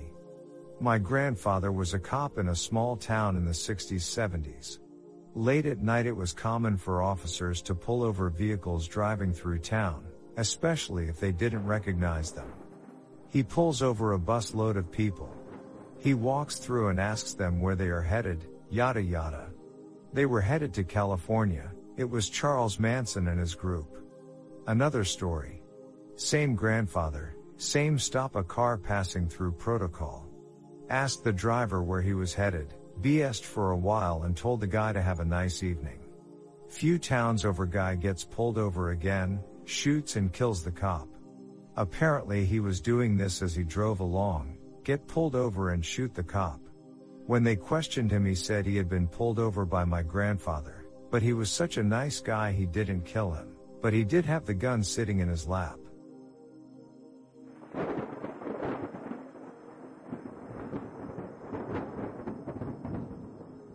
I was called out to negotiate with a 17 year old female who had barricaded herself in a bathroom with multiple knives and scissors. She'd done it right too. SWAT ended up going through the sheetrock wall.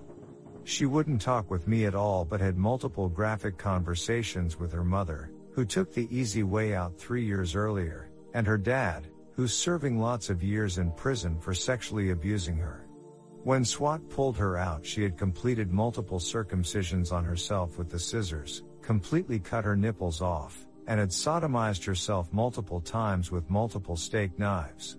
The kicker was, she was talking the whole time and her tone or volume never changed. The pain never bothered her.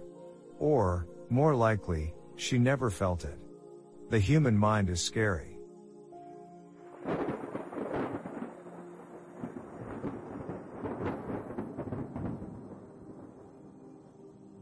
Not a cop but answering 911 lines. Had an open line of a guy yelping ow. In between thud noises. He didn't respond to anything I said. Turns out, those thuds were the sounds of him chopping off his fingers with a meat cleaver. Had a good Samaritan call about a guy pulled up in front of a medical center in his car. He had a travel blender plugged into his vehicle and he was bleeding heavily. He had chopped his dick off and put it in the blender. I forget the specifics as to why, but it had something to do with a pending child molestation or rape case. Last but not least, the one that will stick with me, is the woman who called at around 8 in the morning on a Sunday telling me, in an eerily calm voice, that she had killed her baby by bashing his head into the floor because the devil was inside him. I didn't believe her.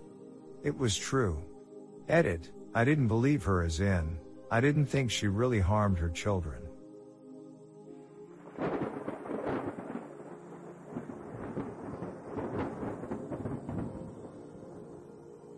Got a report of a missing husband. He told his wife and family of six children that he was going to get his tires changed, but never returned, and this was 12 hours ago.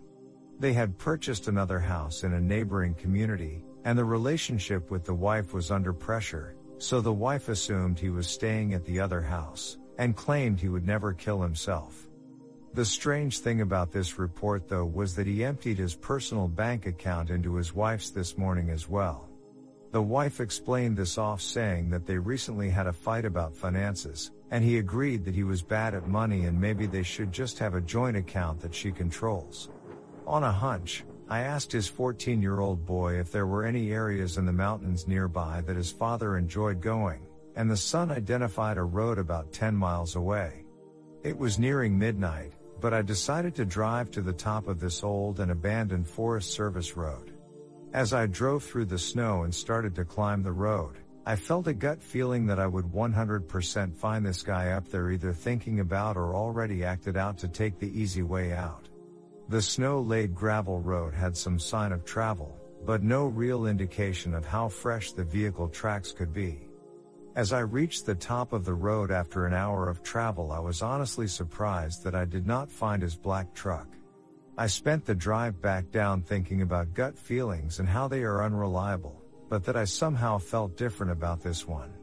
As I traveled up the road, I did notice over a dozen smaller roads branching off, but they were not mapped, and I had already spent too much time on a single occurrence in a busy city with too few police officers.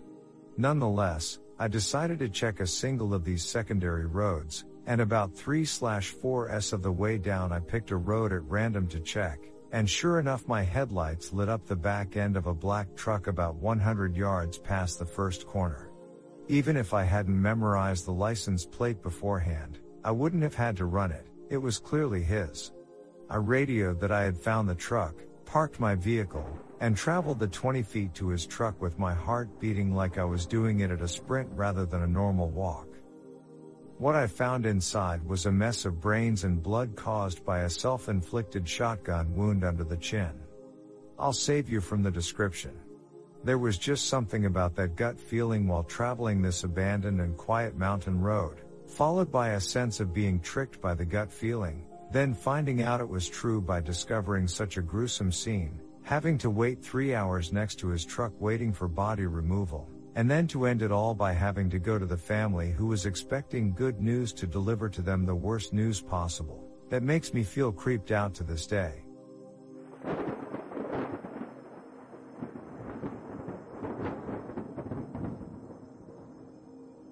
I responded to a report of an unresponsive infant. When I arrived, all the family members were standing around casually in the front yard pointing into the house. I found the baby in the back room laying on her back on a bare mattress. I started CPR, but realized the baby was probably already deceased. We rushed her out to the arriving ambulance hoping they had a way to bring her back. I learned she was the mother's second suspicious SIDS death, and I had her other children removed from her care. The difficult part was when I left the scene and went to the ER to see what came of the situation. As I walked in and asked where she was, an ER nurse walked over to me and handed me the deceased baby swaddled in a blanket and told me to wait for someone to show me to the morgue. So I'm standing there in the ER in uniform holding what everyone thinks is a live infant, but rather, an infant corpse, and several people stop by wanting to see her and commenting on how cute it is to see an officer holding a baby. I just smiled, but it killed me inside. I was ushered back to the morgue after what felt like an eternity, and told I had to wait with the baby until the medical examiner arrived. They took the blankets off and laid her on a stainless steel gurney and left me alone with her again. I lounged around the morgue for about an hour waiting. By the time I got home several hours after the end of my shift, because this call came out 15 minutes before the end of my 10 hour shift, I laid down on my bed and cried for a long time. My young daughter was in daycare, and my wife at work.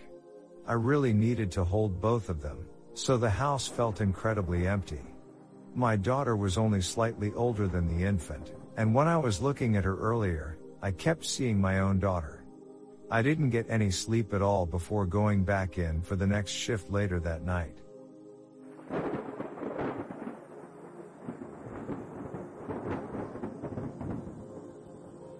One night at about 1130, this guy jumps off of a bridge into a bay. On the way down, he hits a guard rail and loses both forearms and the top of his head. One set of officers found his arms and set them aside. I was on the dive team, so we go collect his remains. While we check on his condition, we notice the brain is missing. This was me flipping up his scalp and taking a peek inside to find nothing there. It's very strange to look for something very important and not find it. Anyway, we bag him up and get him on the boat. Our supervisor tells us we have to at least look for his brains. Gross. So we dive and look around, but the only thing we find is a piece of skull. And we had decided if we did find it, none of us wanted to grab it.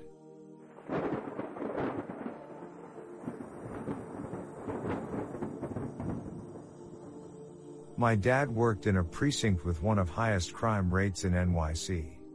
I think it had the highest murder rate during his years on the job. Anyway, he won't tell us stories about what he's seen because they're mostly horrific and still give him nightmares almost 15 years off the job.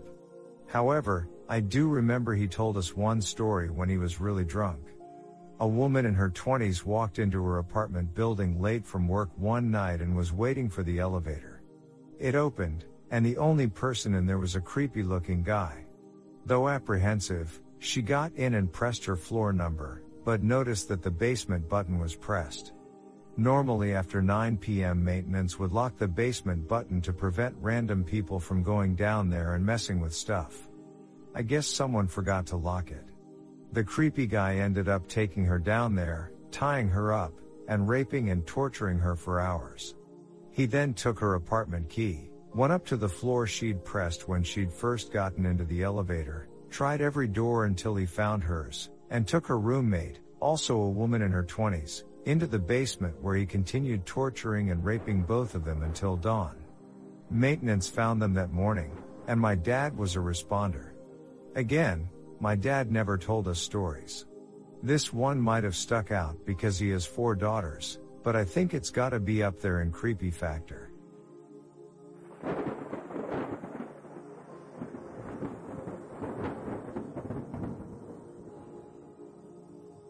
Two adults reported missing, parents of two adult children, one male, one female. Alerts are in place for the missing people's credit cards. The father's credit card hits on a purchase at a jewelry store where an engagement ring was purchased. It leads us to the son who made the purchase of the ring. Son is questioned and confessed to killing both parents and burying them in shallow graves. The son led us to the gravesite and we began the process of recovery. Both mom and dad had black garbage bags over their heads being held in place by duct tape around their necks. The sight of the bodies, especially their faces once the bags were removed and the smell is something I'll never forget.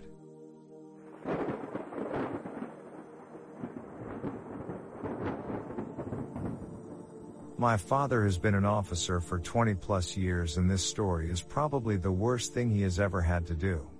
My father and I were heading to the range one day to sight in our hunting rifles. We were in his police vehicle since we were going to the shooting range for local law enforcement personnel. Dispatch came over the radio to get an officer out to a 911 call of a possible dead body. Many of the officers joked over the radio that it was probably a prank or someone overreacting since it was around Halloween. The responding officer arrives at the scene and calls him that he is going into the woods to investigate. A few minutes later, he sends out a call confirming it's an actual dead body and to get the necessary resources sent out to assist. Then the responding officer personally calls my father because he recognized the body. It was my dad's brother. He had been having rough times and decided to end it by hanging himself from a tree 50 yards into the woods next to railroad tracks. The second worst part was that he had been reported missing for a few months. So by the time they found his body, he was severely rotted. The worst part was that my father had to go to assist in the removal and scene investigation. That day was the first time I ever saw my father cry and I was in my mid-teens.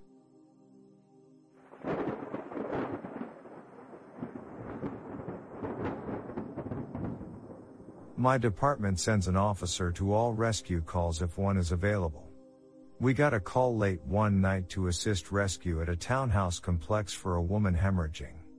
We didn't show up until rescue had already left with the patient. So we let ourselves into the residence and eventually found the bathroom, which was covered in blood. Blood on the walls, all over the toilet, everywhere. Crazy amount of blood. Rescue hadn't mentioned anything suspicious on the radio, so this was surprising. We were preparing to leave when one of the younger officers noticed bloody footprints leading to the front door, and then across the parking lot, to a dumpster. We gathered at the dumpster, lifted up the top, and lit up the interior with our flashlights. Same officer extended his baton, reached into the dumpster with it, and brought out a bloody plastic grocery bag, with a dead baby in it. True story.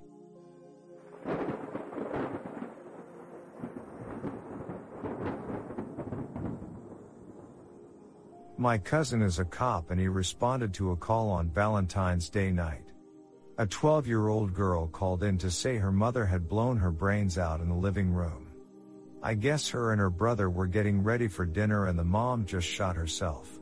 He said the creepy thing about it was dinner all set up, drinks on the table and suddenly she shot herself. Kids were sitting outside when he arrived, to this day I can't imagine Valentine's Day for them. But I know that is something that stuck with him seeing that.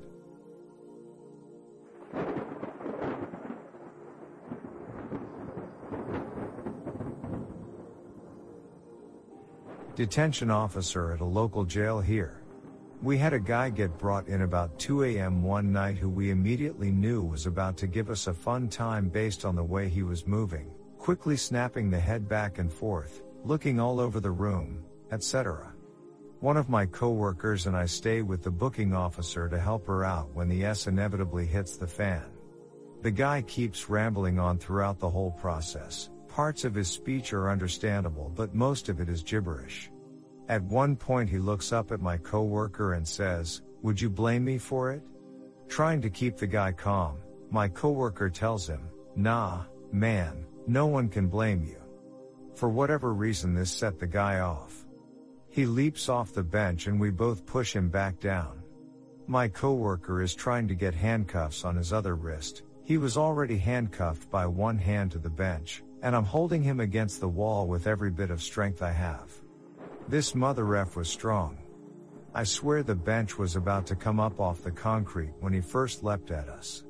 Once my coworker gets handcuffs on him, we take a step back. The guy throws his head back, eyes rolled all the way back, and lets out an inhuman scream that I've only heard in movies about demon possession. He then moves his head as if he's looking around the room, but still with his eyes rolled into the back of his head and spouts off more nonsense. I'm not Catholic, but I was very tempted to cross myself.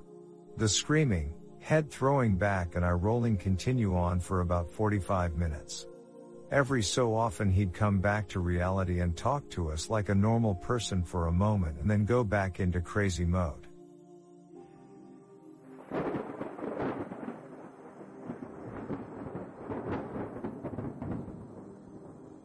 I was new on the force and sent to a home invasion in progress late in the night.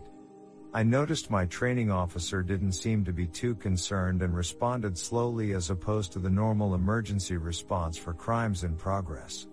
Upon arrival, he asked me if I had been to the home before. After I said no, he told me to go handle the call. As I walked towards the home, The garage opened and an elderly lady who was bent at a 90 degrees angle at her waist hobbled out. Without looking at me, she said to hurry due to the fact that the two black male suspects were still in the home. She used much more colorful and racist language. I noted that she couldn't straighten her back and realized she was a bit off mentally. I then walked into the home with her behind me. While my eyes adjusted to the interior, I heard a click. I turned to find the lady locking two padlocks on the interior of the door. I then noted, as we were within the kitchen, that every cabinet and pantry also had a secured padlock on their doors. I looked down the hallway and found that every interior door of the small home was shut and secured with padlocks. I followed the elderly woman down the hall to the second door on the left. She began to unlock the padlock to the door and shouted, They are in here. To my surprise, within the room, there was an older white guy sitting at a table using a desktop computer. He looked at me, greeted me, identified himself as the woman's husband, and then went back to whatever he was doing. The woman then pointed at an empty chair and began to yell, They are under the chair. Oh no. They just ran outside right there. The woman was pointing at a wall. After waiting for the woman to lock her husband back into the room, and then waiting for her to let me out of the kitchen door, I cursed my training officer and hightailed it out of there. That was my first exposure to mental illness and it was creepy. My training officer said the woman had supposedly been raped by two black males years ago which had caused her mental break and her animosity towards those of the race.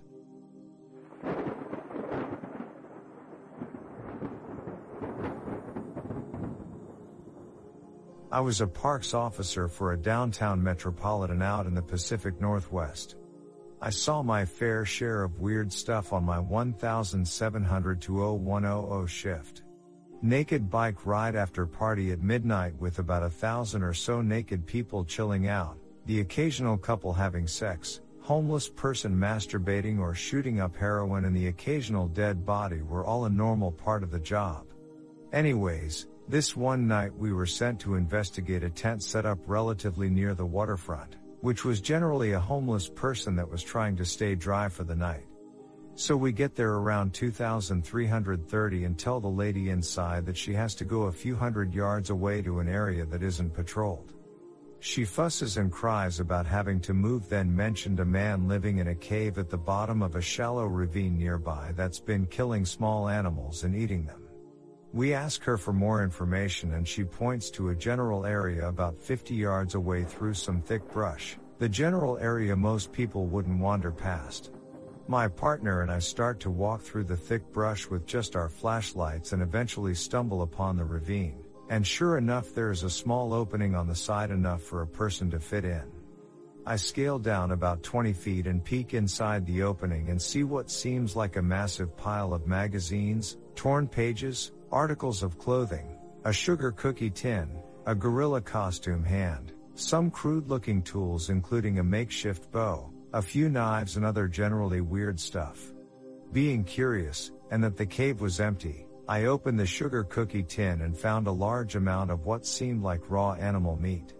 At this point I was thoroughly freaked the F out and decided to unass the area and inform the police of what I had found. We didn't carry weapons. We never found out what came of the guy who was staying there or what was going on there. But definitely freaky at around midnight in pitch black conditions.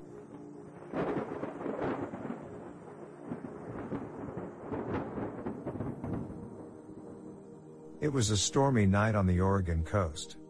A lady was driving drunk and ran into the back of a parked school bus. When she did, her car caught on fire, but she was able to escape. When I found her slowly walking down a side street, I was telling her to stop and turn around. When she turned around, her lower jaw was gone, and she was totally dazed.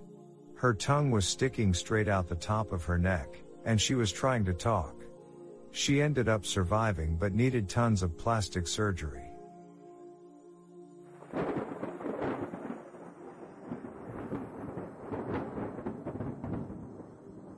Not a cop, but my dad's friend is and got totally hammered at our house a few days ago and told us about one of his first rough calls was a little girl who had came to school with hair missing from her head and apparently her dad abused her and ripped it from her head, who knows how and why, and so police got involved and when the parents didn't come to school they went to the house and found the mom so badly bloodied and with both eyes so swollen she couldn't see out of them.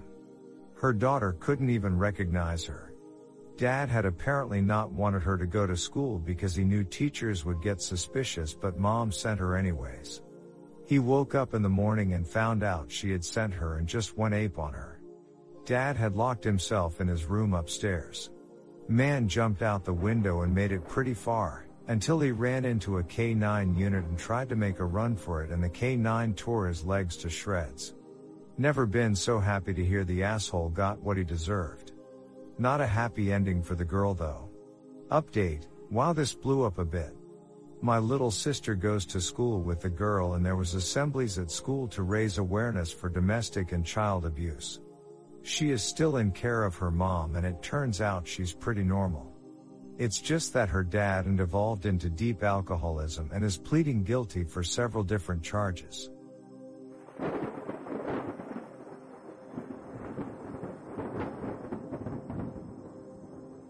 Military police officer, so I worked both law enforcement and corrections for a bit. In corrections, the main office was also the police services desk. Often it would ring and no one would be at the other end. Anyways, one time it rang and instead of a number, it had a descriptor that I don't remember exactly. Something like emergency phone 11. I was new and immediately called my superiors about it. They told me to drop it and never report anything like that again.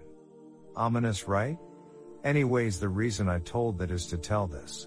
Some time later, on patrol I got dispatched to essentially an abandoned side of the base to respond to an emergency phone call. No location at first because radio didn't know where emergency phone 11 was and was new to the base so he didn't get the same memo to not report those calls. Radio then went on to say that the caller had sounded frantic and thought they were being chased, meaning that someone had actually been on the other end. Radio eventually digs up some old maps that label a emergency radio 11 location and relays them to me and my partner so we drive there in a hurry. There is no phone, just a broken pole where one had once been. That was a fun one to report.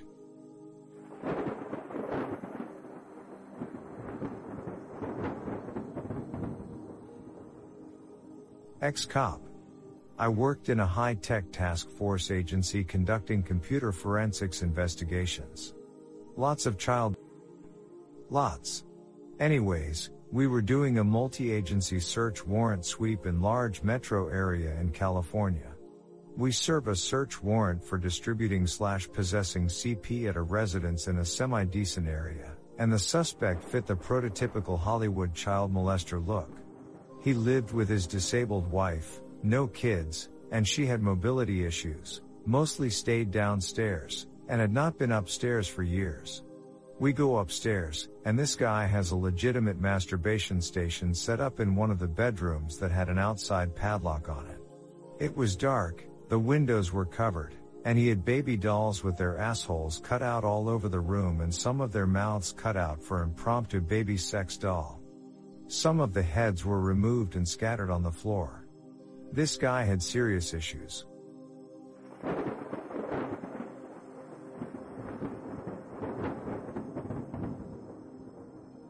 Working third shift on Halloween night, I'm out by one of our smaller lakes just outside the city limits. Kids love to go out and drink, which is surrounded by some very nice houses. Going through the neighborhood each of the roads ends at a small two-lane road that surrounds the lake. I'm slowing to the stop sign and already starting to look to my right to make the turn when my headlights start tracing the rock wall that surrounds the lake. I catch something out of the corner of my eye in one of the large trees that dots the walk path. I back up to see what it was and I see a guy hanging. At first I thought it was a Halloween decoration, the neighborhood is really into decorating for every holiday, so I stop, get out and as soon as my flashlight hits him I realize, nope, no decoration, he dead. As I'm standing there getting ready to call it in, I notice a gaggle of kids coming down the street trick or treating. As soon as they see my car, they start heading my way faster, so I book it back up the block to meet the parent walking with them and tell her she needs to take the long way around the block the other way. She can see it on my face, I'm not kidding. Turns out he was a 20 year old that was devastated about his girlfriend breaking up with him and she lived in the last house on that block where she would see him the next morning when she looked out her window.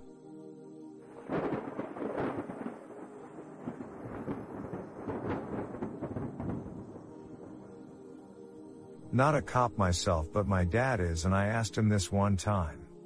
He told me it was when he went to this one house because a woman had called and said that men were breaking into the house. He gets there and he said it was immediately very clear that the woman was not exactly altogether mentally.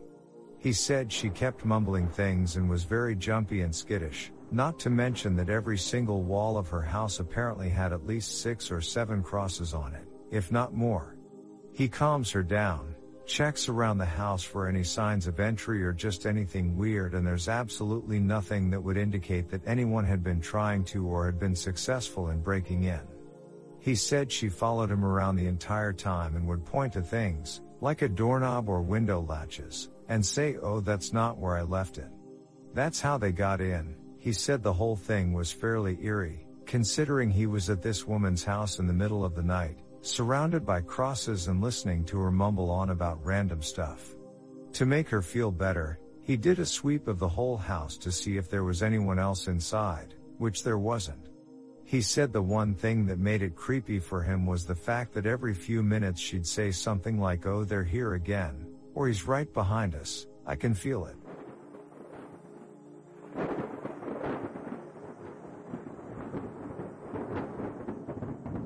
Ex-military police here. Responded to a call of a woman with blood between thighs and t-shirt screaming in the yard.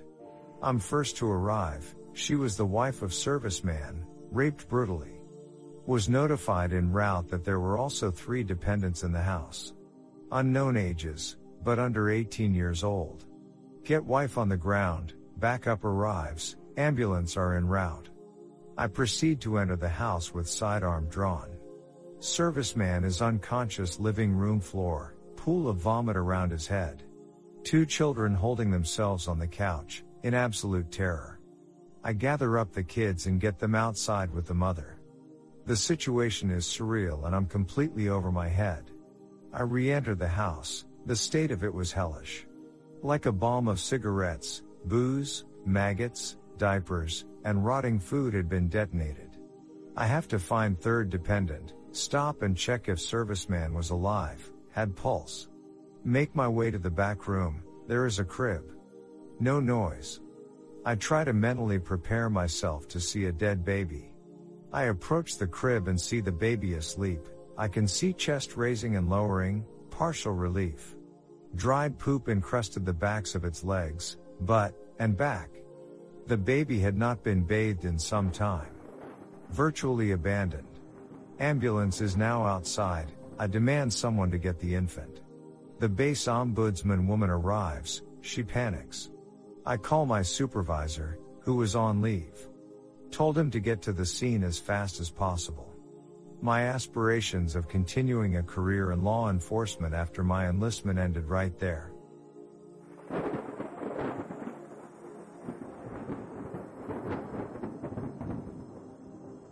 Not a cop, but a correctional officer in Texas. One time a guy slit the forearm side of his elbows, where it bends. He laid there in a big puddle of his own blood. I was one of the responders that day. I'll never forget it. As soon as you entered the cell, the smell just hit you. Blood has a strong metallic smell, which I never realized before. He'd been laying there a while, so the blood had coagulated which again, I did not expect. As we lifted the barely conscious guy out of the blood, the blood fell off his body in chunks, like jello.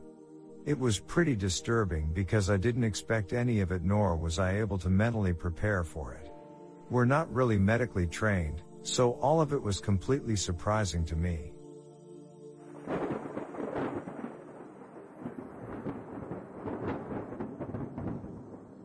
Got a call that someone wasn't answering their phone or the doorbell.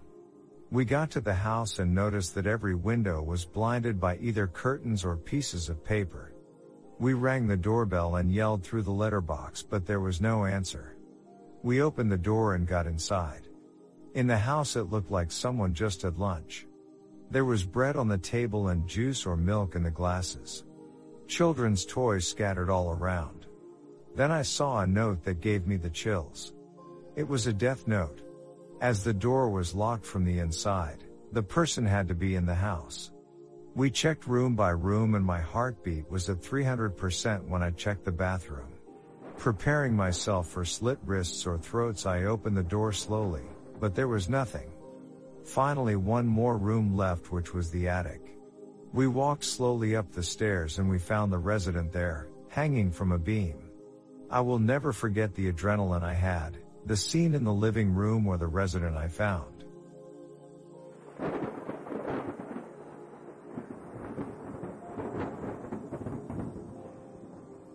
Grandmother's story.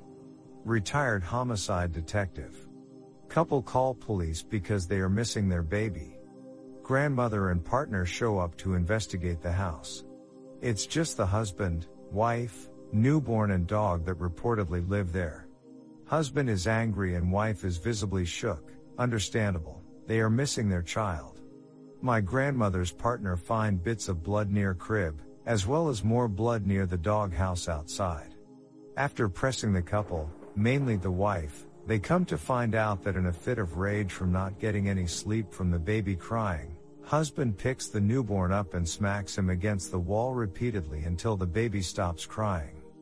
They didn't know what to do so they fed the now bludgeoned baby to their German Shepherd. My grandma has seen some stuff.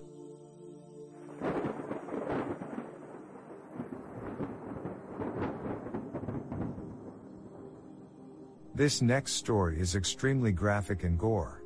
If you're easily scared, just skip it. Beware. I was an MP in the army many years ago, and I believe it was 2005 when this happened. Shortly after our shift started, we were called to secure a crime scene in one of the on-post housing areas for lower enlisted folks. When we arrived on scene, we were given a very vague overview of what occurred by the first respondents and SID investigators present. A 19-year-old infantryman, fresh off deployment, brutally stabbed his young wife to death. I think she was maybe 17 or 18 years old. Too damn young either way. We were obviously given very little information because the investigation had just started, but while securing the scene from the exterior, we were able to see the aftermath of everything that had happened through the windows and open doors, and what we were able to see was straight out of a horror film. The back door of the house was left open and one of the first things you noticed on approach was a bunch of tiny bloody paw prints on the back porch. Looking further into the house you could see dark blood stains on the carpet that looked like a body had been dragged across the floor, again with tiny bloody paw prints scattering the scene. Turns out they had a tiny dog that ended up roaming through the aftermath scattering the tracks around. Going to the front of the house and looking through the kitchen window is where we saw the real bad stuff. The body had already been removed by the time we were able to get this view, but you could tell where she finally died. There was a giant pool of blood on the floor with what I could only call a halo of kitchen knives in a circle around where her head was. Blood was absolutely everywhere. On the fridge was a note scrawled in blood that said Satan said she deserved it I absolutely kid you not. Several days of securing that scene later they finally officially closed it down and boarded up the home. The body was being held at the post morgue and we ended up needing to put a guard in the morgue to secure the body until the formal autopsy could be completed. I was the lucky son of a bee that pulled body duty when the autopsy occurred. I was asked to sit in on the procedure and it was easily the most horrifically graphic thing I have ever, and hopefully will ever, witness. This poor girl was destroyed. Her husband stabbed her something like 50 to 60 times. The first thing you noticed was the meat cleaver stuck in her neck. They just left it there. Just above the cleaver her lower jaw was basically gone. I couldn't tell you how it was removed, but her tongue was just resting on her neck. The second thing you noticed was the absolutely perfect pentagram that was carved into her chest. They'll never forget how perfect that circle was, and how the angles of the star looked like they were made with a protractor. This sicko took his time to do this to her. The third thing I noticed was her hand. It looked as if she had put her hand up in front of her face to block a strike and caught the cleaver across the palm. Three of her four fingers were dangling from a flap of skin barely still hanging on. This all seemed too much but it got worse.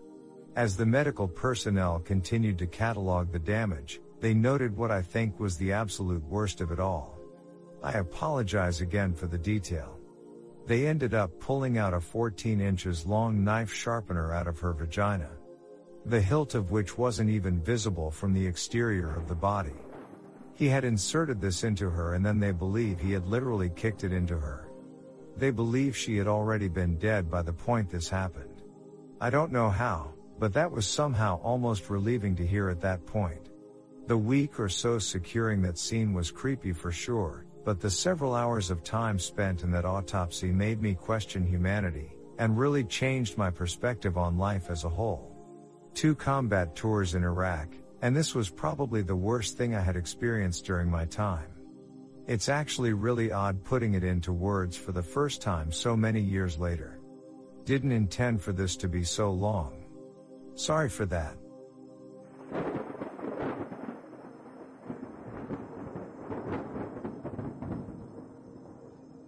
I was working in the crime unit, aka detective, for the state police agency I work for and patrol got sent to one of the small towns in the county I worked in for a report from neighbors in a series of row home apartments that there was an unbearable smell coming from a second floor apt. Patrol made entry and found the subject deceased from a self-inflicted gunshot wound. On the way there, the coroner calls me, she ran with a local EMS crew and was on scene with the first responding trooper, and said bring your hazmat suit this is a bad one. I got there and I could smell it from the street. I went upstairs and as I passed the wave of flies I entered his bedroom. What I saw really couldn't be described as human. It was in the middle July 90 degree heat and the dude was black as a black cat. When I got close I noticed something odd. He had melted to the floor. The female forensic service girl said too, why is his skin moving? Yup, thousands of maggots were now under his skin which gave it the appearance that his skin was bubbling and moving. And yes, the gun was pried still to his right hand. It took the fire department shovels to scrape this guy off the floor. Not to mention the smell. Trust me, I have been to swamp bodies, lake bodies, heat bloat but nothing like this. Crazy things we see sometimes.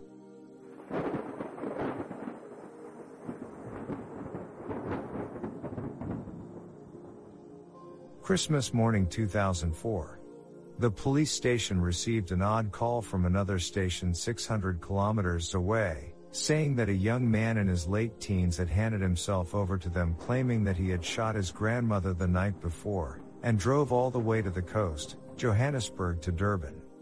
I was the detective on call that day and since there was no immediate police van in the area me and my partner had to go check it out.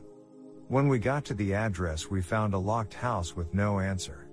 Knowing it might have been a prank call I started walking around the house looking for an open window or some kind of evidence to support the call, not wanting to blindly break down a door based on a phone call alone. So I managed to pry open a bedroom window and what I saw inside gives me chills still today. It happened to be the master bedroom and there inside, looking right up at me was a bloodied face with big, bewildered eyes. Broke down the door and found the lady in her bed, still alive. She had been shot in the head the day before by her grandson who was living with her, and somehow managed to not die and instead, just lie there helpless, her bedroom TV blaring in a foreign tongue, she was a French immigrant. The whole house reeked due to her soiling herself and while waiting for the ambulance to arrive I used some of her perfume to spray the room so I could do my investigation but that just made it worse. The smell of feces and perfume fused to form a smell that I would never forget. It was a common perfume and from that day on it was hard being around anyone wearing it. It would trigger the accompanying feces smell, which in turn would conjure those eyes, pleading for help through the bedroom window. She died later that week in the hospital and the grandson was charged with murder. He had shot her with a .22, stolen the neighbor's car and made his way to Durban. On his way there being overcome with guilt he decided to hand himself over. Boy did I have an interesting story to tell the family at Christmas dinner.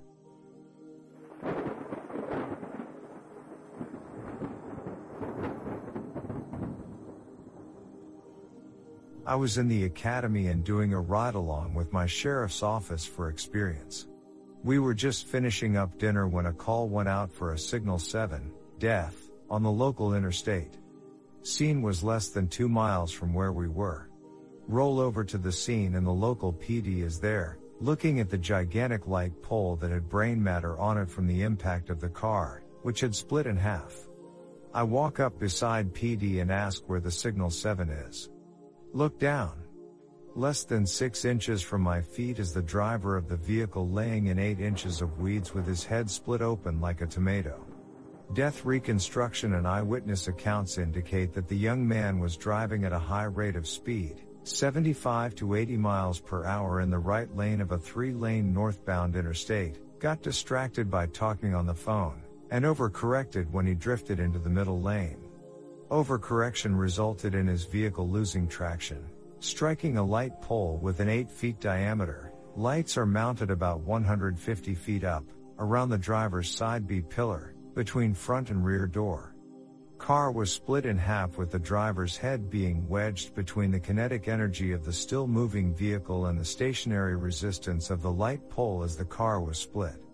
His head looked like a tomato in a vise.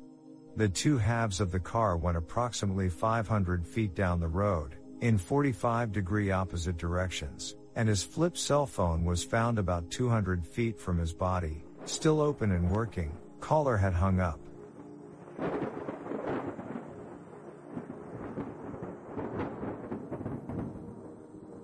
My dad was a Chicago cop in the 60s slash early 70s and two stories stick out. One creepy, one just butthole puckering. Creepy, he and his partner get a call from neighbors to a frequent flyer domestic dispute at a rundown apartment building. They arrive and, of course, the lights aren't working the stairwell. They head up to the apartment and, when they get there, they open the cracked door and the kitchen looks like a horror movie. Blood everywhere, surrounding one very obviously dead guy in the middle. Countless stab wounds, slit throat, he used the phrase, it looked like a bear had ripped the guy's neck apart. Quick check of the lack of pulse and clear of the apartment later, they walk out and see bloody footprints heading further up the stairs. Head up, turn a corner and see the woman standing on the next landing, covered in blood, holding the knife at chest level, point up in front of her face and just staring blankly at them. She was basically catatonic until they transferred her to the mental ward after which his interaction with her stopped. Pucker factor, he and his partner worked New Year's Eve and were assigned to the hospital. They were standing outside in a trailer that had been set up for triage, just casually chatting away, when a bullet plinked through the roof of the place and landed between the two of them. They decided then was a good time to go hang out with their friend the pathologist, who was working in the basement morgue. Better to be hanging out with dead guys than be a customer.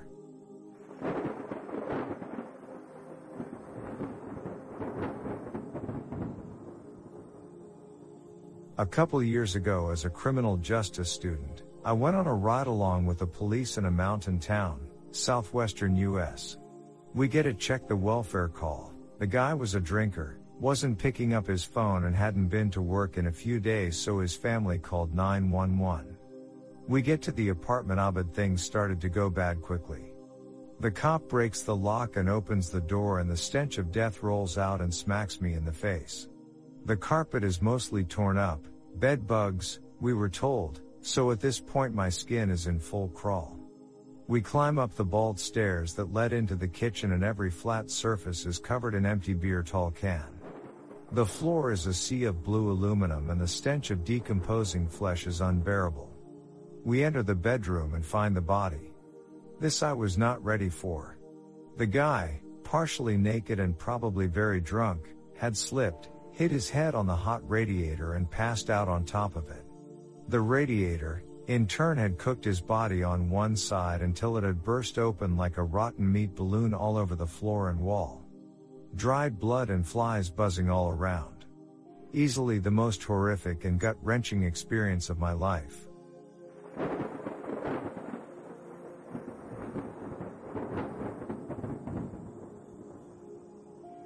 When I was a probation officer, my first field day with my field training officer, we responded to another officer's house call.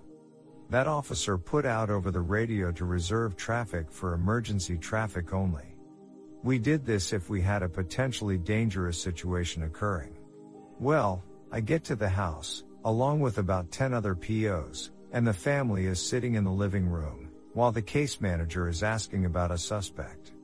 I'm told that the suspect possibly ran outside into the backyard where a pit bull is loose, so my field training officer and I go into the backyard to clear the area. Once we get to the backyard, we hear a loud crash and everyone screaming from inside the house.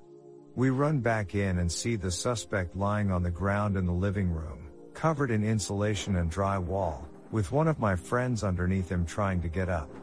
Turns out this guy was hiding in the attic, and according to my old supervisor who went into the attic to check it out when he heard noises, my supervisor said it was like watching a cartoon. The guy stepped off the beams, put his hands up, and fell through the roof in front of his family and a ton of officers.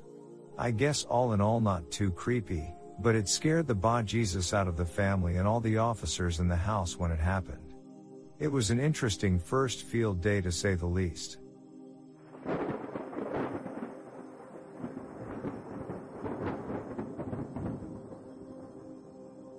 My brother-in-law has been in law enforcement in various capacities for over 20 years.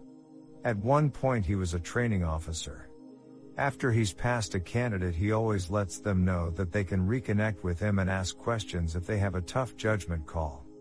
So he has a guy first week on the job working a morning shift.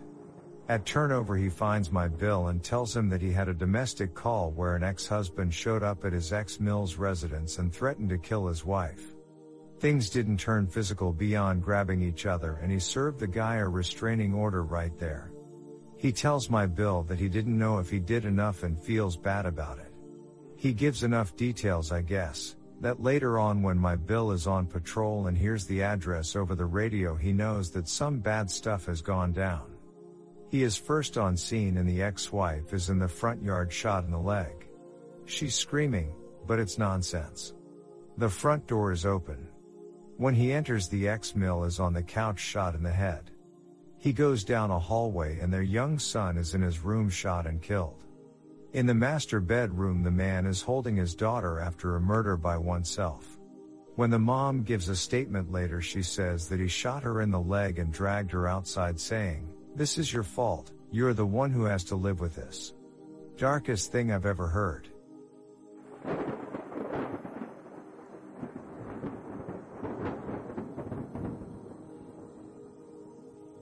27 years as a patrolman and multiple tours in Vietnam, this is the one that still haunts him to this day.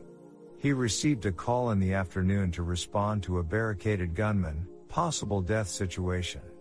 After he made it to the residence and and his backup arrived, he and his partner carefully entered the home. They cleared each room, slowly working their way down the hallway towards the only closed door in the house, the master bedroom. As soon as they announced themselves, bang! And then they heard someone running across the hardwood floor. Thinking it was possibly someone fleeing the scene, they quickly positioned themselves and kicked down the door. What they saw still turns him ghost white to this day. The man took his own life but the self-inflicted gunshot didn't completely sever the brain from the brain stem. The body was leaning against the wall, legs still moving. The body eventually slid to the ground but his legs kept moving for a few minutes. He says that he will never forget the sound.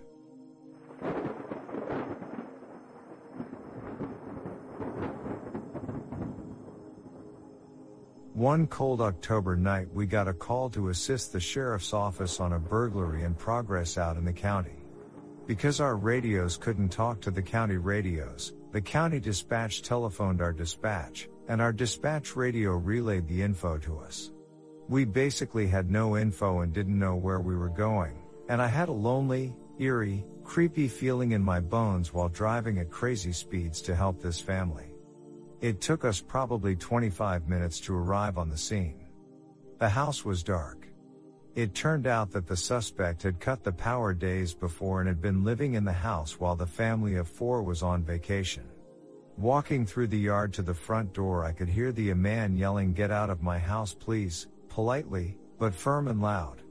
I walked in and found an obviously mentally unstable young man, dirty, bearded, wild eyes calmly, almost whispering I was sent. I am supposed to be here. This the place.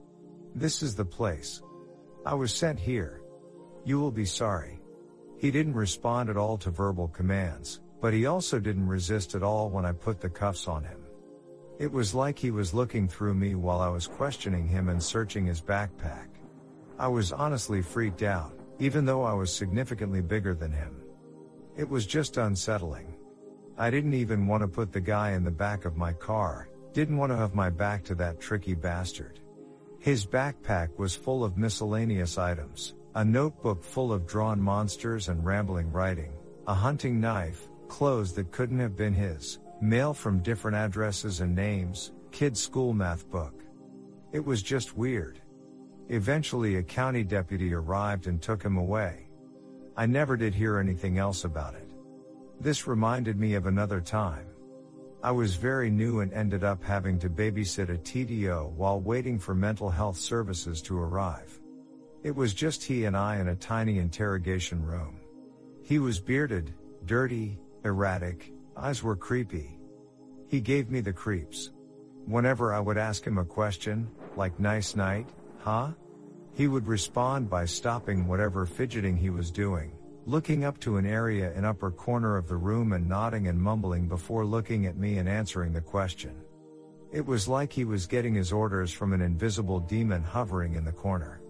I was genuinely afraid this nutcase was going to overpower me, take my gun, and go on a killing spree. I was just out of the academy, and this guy was clearly capable of violence. The on-call mental health person that night was a smoking hot, young, thin girl, who immediately sat right beside him and put a sharp pencil in his hand. I was positive that I would be wrestling that pencil from his hand later, but he calmed down when she arrived. Weird.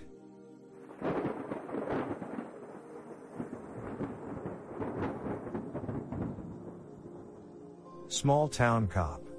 One time we had an elderly woman with dementia call at like 3 a.m. and say there was a baby hanging in her grandfather clock. I got there and it was a pretty big house and she had a single light on in the living room, making it even creepier. When she points out the clock, it's quite obvious she is hallucinating, but just imagining what she was seeing gives me the creeps. Ever since starting this job, I have extreme sympathy for those with dementia or schizophrenia. I never knew what they went through before I started working as a cop. Them seeing or hearing people in their house in the middle of the night, I couldn't imagine. We also had a guy in a plow truck get hit by a train during a snowstorm. Obviously, fatal accidents happen every day, but the call came in as a train hitting a plow truck, no injuries. So when I show up, I start calmly walking up to the tracks thinking the train just clipped the truck, or the driver got out before the truck got it and it would be a routine accident. Nope. I got to the tracks, See a mangled plow truck in a small pond next to the tracks and a yellow jacket floating with two boots sticking out of the water. The driver got ejected when the train, doing 65 miles per hour, hit the truck and died instantly. I let out a WTF then had to compose myself and call out what I was seeing on the radio. Little tough. Finally, I'll never forget my first unresponsive person call. I was 23 years old and a week out of the academy, still obviously riding with my training officer. Got to the house before the medics and it was a 30 years old male. He was completely naked in bed with three fans blowing on him. My FTO gave him a little sternum rub and he opened his eyes and started moaning. Being the new guy, I get sent downstairs to talk to his mom about any medical conditions he had or medications he was taking. Medics get there and start bringing him down the stairs.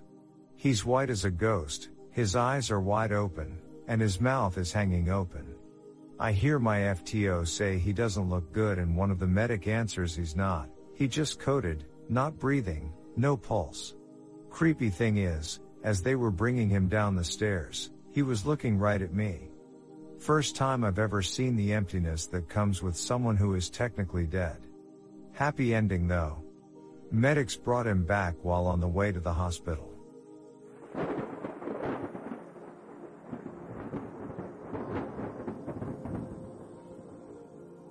Not a police officer, but here's a second-hand story. About five years ago, my mom was dating a guy who used to be a diver for a certain Texas police department, or maybe fire department, I don't really remember. I won't name the city to protect privacy. This story occurred about seven or eight years before I was told. Anyway, so they get a call one day about a boat that is capsized in the Gulf. There were three people, parents and child, on board. The parents managed to make it to shore. The child did not. The surface of the area had already been swept, the kid was nowhere to be found, which unfortunately meant that the mission had gone from search and rescue to recovery of the deceased, hence the need for the divers. Two days passed and nothing was found. On day three, mom's then boyfriend, who we'll refer to as Jay, was the unlucky diver that found him. Bodies decompose fast in water, and the poor kid was at the bottom. Jay quit immediately following that recovery. There are some things you can experience and get past. There are some things you can't. At the time of me being told that story, he was still having nightmares from it.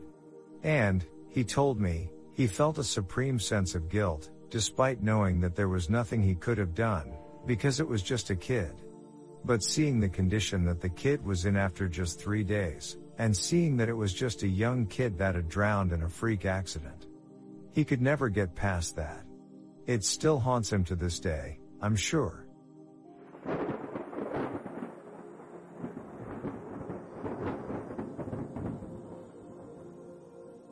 Cop here. Anyone want a story? About nine years ago we get a call from a payphone there's a dead body in the abandoned building at corner 1st and Main, street names made up for this story. An officer responds to the area and can't find anything that would be considered an abandoned building. The caller hung up without leaving any information. And the payphone that he called from was several miles from that area. So the officer clears out the call having no contact. The next day we get another phone call from another payphone. There's a dead body inside the abandoned building at the corner of First and Main. Again they hang up without offering any other information. This time I get dispatched the report. I head up to the area of that intersection and start looking around. Now understand that I live and work in a fairly sizable metropolitan area and this was when the economy was still good. Booming even. Abandoned buildings were hard to come by at that time. I drive through all the shopping plaza is a little industrial complexes within the vicinity of that intersection and I can't come up with anything. So I start driving a little bit further in each direction. But I remember that there's some new construction that hasn't been finished yet. And I wonder if they think that those are considered abandoned. I get out of my car and walk through a bunch of businesses that are still in the framing stages. But I can't find anything. As I leave the area, I'm now more than a mile from the original call location. As I pull out onto the major roadway, I stop for traffic and look in front of me. There it is. A gigantic electrical component factory that has been vacant for probably the last 15 years. It has a 9 foot wall around the entire perimeter and the landscaping is still maintained. So it doesn't stick out like a sore thumb right away. That added to the fact that I'm pretty far away from where the caller said it should be. But then again, it's abandoned. It's definitely abandoned and has been for a very long time. So I call for another unit to back me up and we go check it out. We use a drainage pipe to climb up and over the 9 foot wall to get inside the perimeter. We start walking the building checking every single door. When I say this place is big I mean it's huge. It's over 100,000 feet dot squared.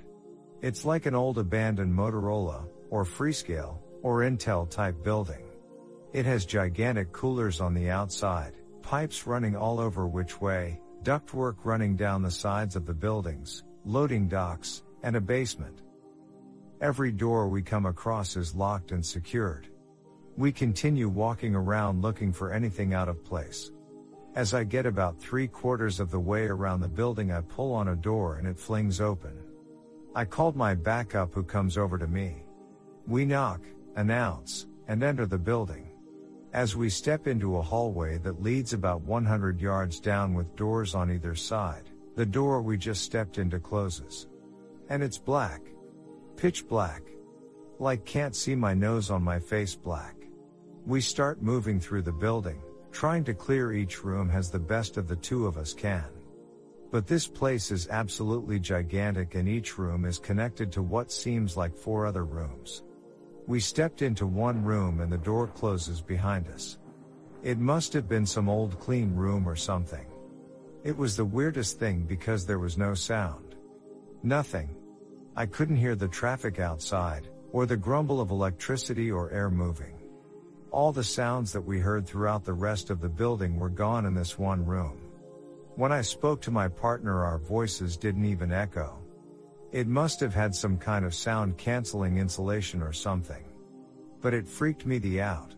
The floor had random 12 inch holes in it that led down to a basement that was flooded by over 6 feet of water. Wire, ceiling panels, and wire jacketing were hanging from the ceiling. There was broken glass, broken pieces of metal and brick, holes in the drywall, and abandoned equipment all over. I clearly remember thinking to myself that if there ever a time that I would be attacked by skinless zombie dogs, this would be it. And the entire time we are trying to find a dead body. As though this thing wasn't freaky enough, I'm actively looking for a dead guy. We end up moving through the building clearing it as best we can until we get to what was definitely the industrial part of the building gigantic boilers, evaporative coolers, and components that run the building. Oh, and spiders. A ton of spiders. We stepped into a room and find that it is a dead end. We've reached the end of the building and we don't have any further to go. The room is about 20 by 30 and contains five very large electrical cabinets. They are about 8 feet tall and each about 4 feet wide, sitting next to each other. And they look exactly how I would design the lab of an evil genius if I had to make a sci-fi movie. The entire thing was covered in dials, levers, and red and green buttons. But only the panel in the middle was still illuminated. It had one steady glowing red light on it. The first and only light I saw in that entire building. My partner calls out to me, you got anything? I replied no. Nothing in here. Looks like this was a gigantic waste of time. Just let me take a look behind these cabinets and we'll be good to head back to our cars. The panels have about 18 to 24 inches of room on each and between them and the wall and the wall behind them. I walk over to the left side and peek my head around. And bam, there he is. A dead guy on the ground, pinned between the wall and the cabinet. He's on his back, arms in front of his chest like a T-Rex, and he has some injuries. And I nearly shot him. Not gonna lie. He scared the living s out of me. Even though I spent the last hour actively looking for him, I still wasn't completely ready for it. So skip ahead to calling detectives etc. At the time, stripping copper was fairly new, at least to our area. I didn't recognize what the wire jacketing meant, as I hadn't seen it before. These two knuckleheads in breaking into this abandoned factory for God knows how long and systematically stripping every piece of metal out of it. And they made it all the way to the very last room. The only room that still have power running to it. See, the middle panel, you controlled the fire suppression system for the building. And the owner's insurance policy required that it remained on active. When these guys opened up the panels they must have thought they hit the mother lode. Each one contained an inch and a half copper cable. Now an inch and a half copper cable is worth quite a bit of money, but it also conducts quite a bit of electricity. They cut through the first one successfully, leaving the sharp ends exposed inside the cabinet. But when this poor sap started cutting into the second one he got the right of his lifetime. Not only did he electrocute himself, but the current coursing through his arms pulled him into the cabinet stabbing one of the exposed ends of the previous cable into his chest. This kills the copper thief. What always struck me was that his accomplice never came forward to identify himself. When we contacted the decedent's family denied knowing anything about his copper stealing habits. So these two stole probably hundred and one hundred fifty thousand dollars worth of copper together over several months, and at the end of the day his buddy left him dead to rot away in an abandoned warehouse. No honor amongst thieves. This is also one of my more favorite war stories from work. Edit, I have an inbox full of messages telling me that the partner did nothing wrong. So as a late edit, here's my two cents on that. First, what if the guy wasn't killed instantly? What if medics could have done something? Between the electricity and injury, I'm not sure what actually caused him. But my mind always wondered what if he lay dying on a cold concrete floor. Second, based on signs, I believe he died on day one, and the partner called day two, and again on day three. Or later on day one and again day two. I don't believe he stopped immediately to call 911. I don't know, and it doesn't much matter because he got off scot free. But however it went down, I personally don't feel you can call it honorable.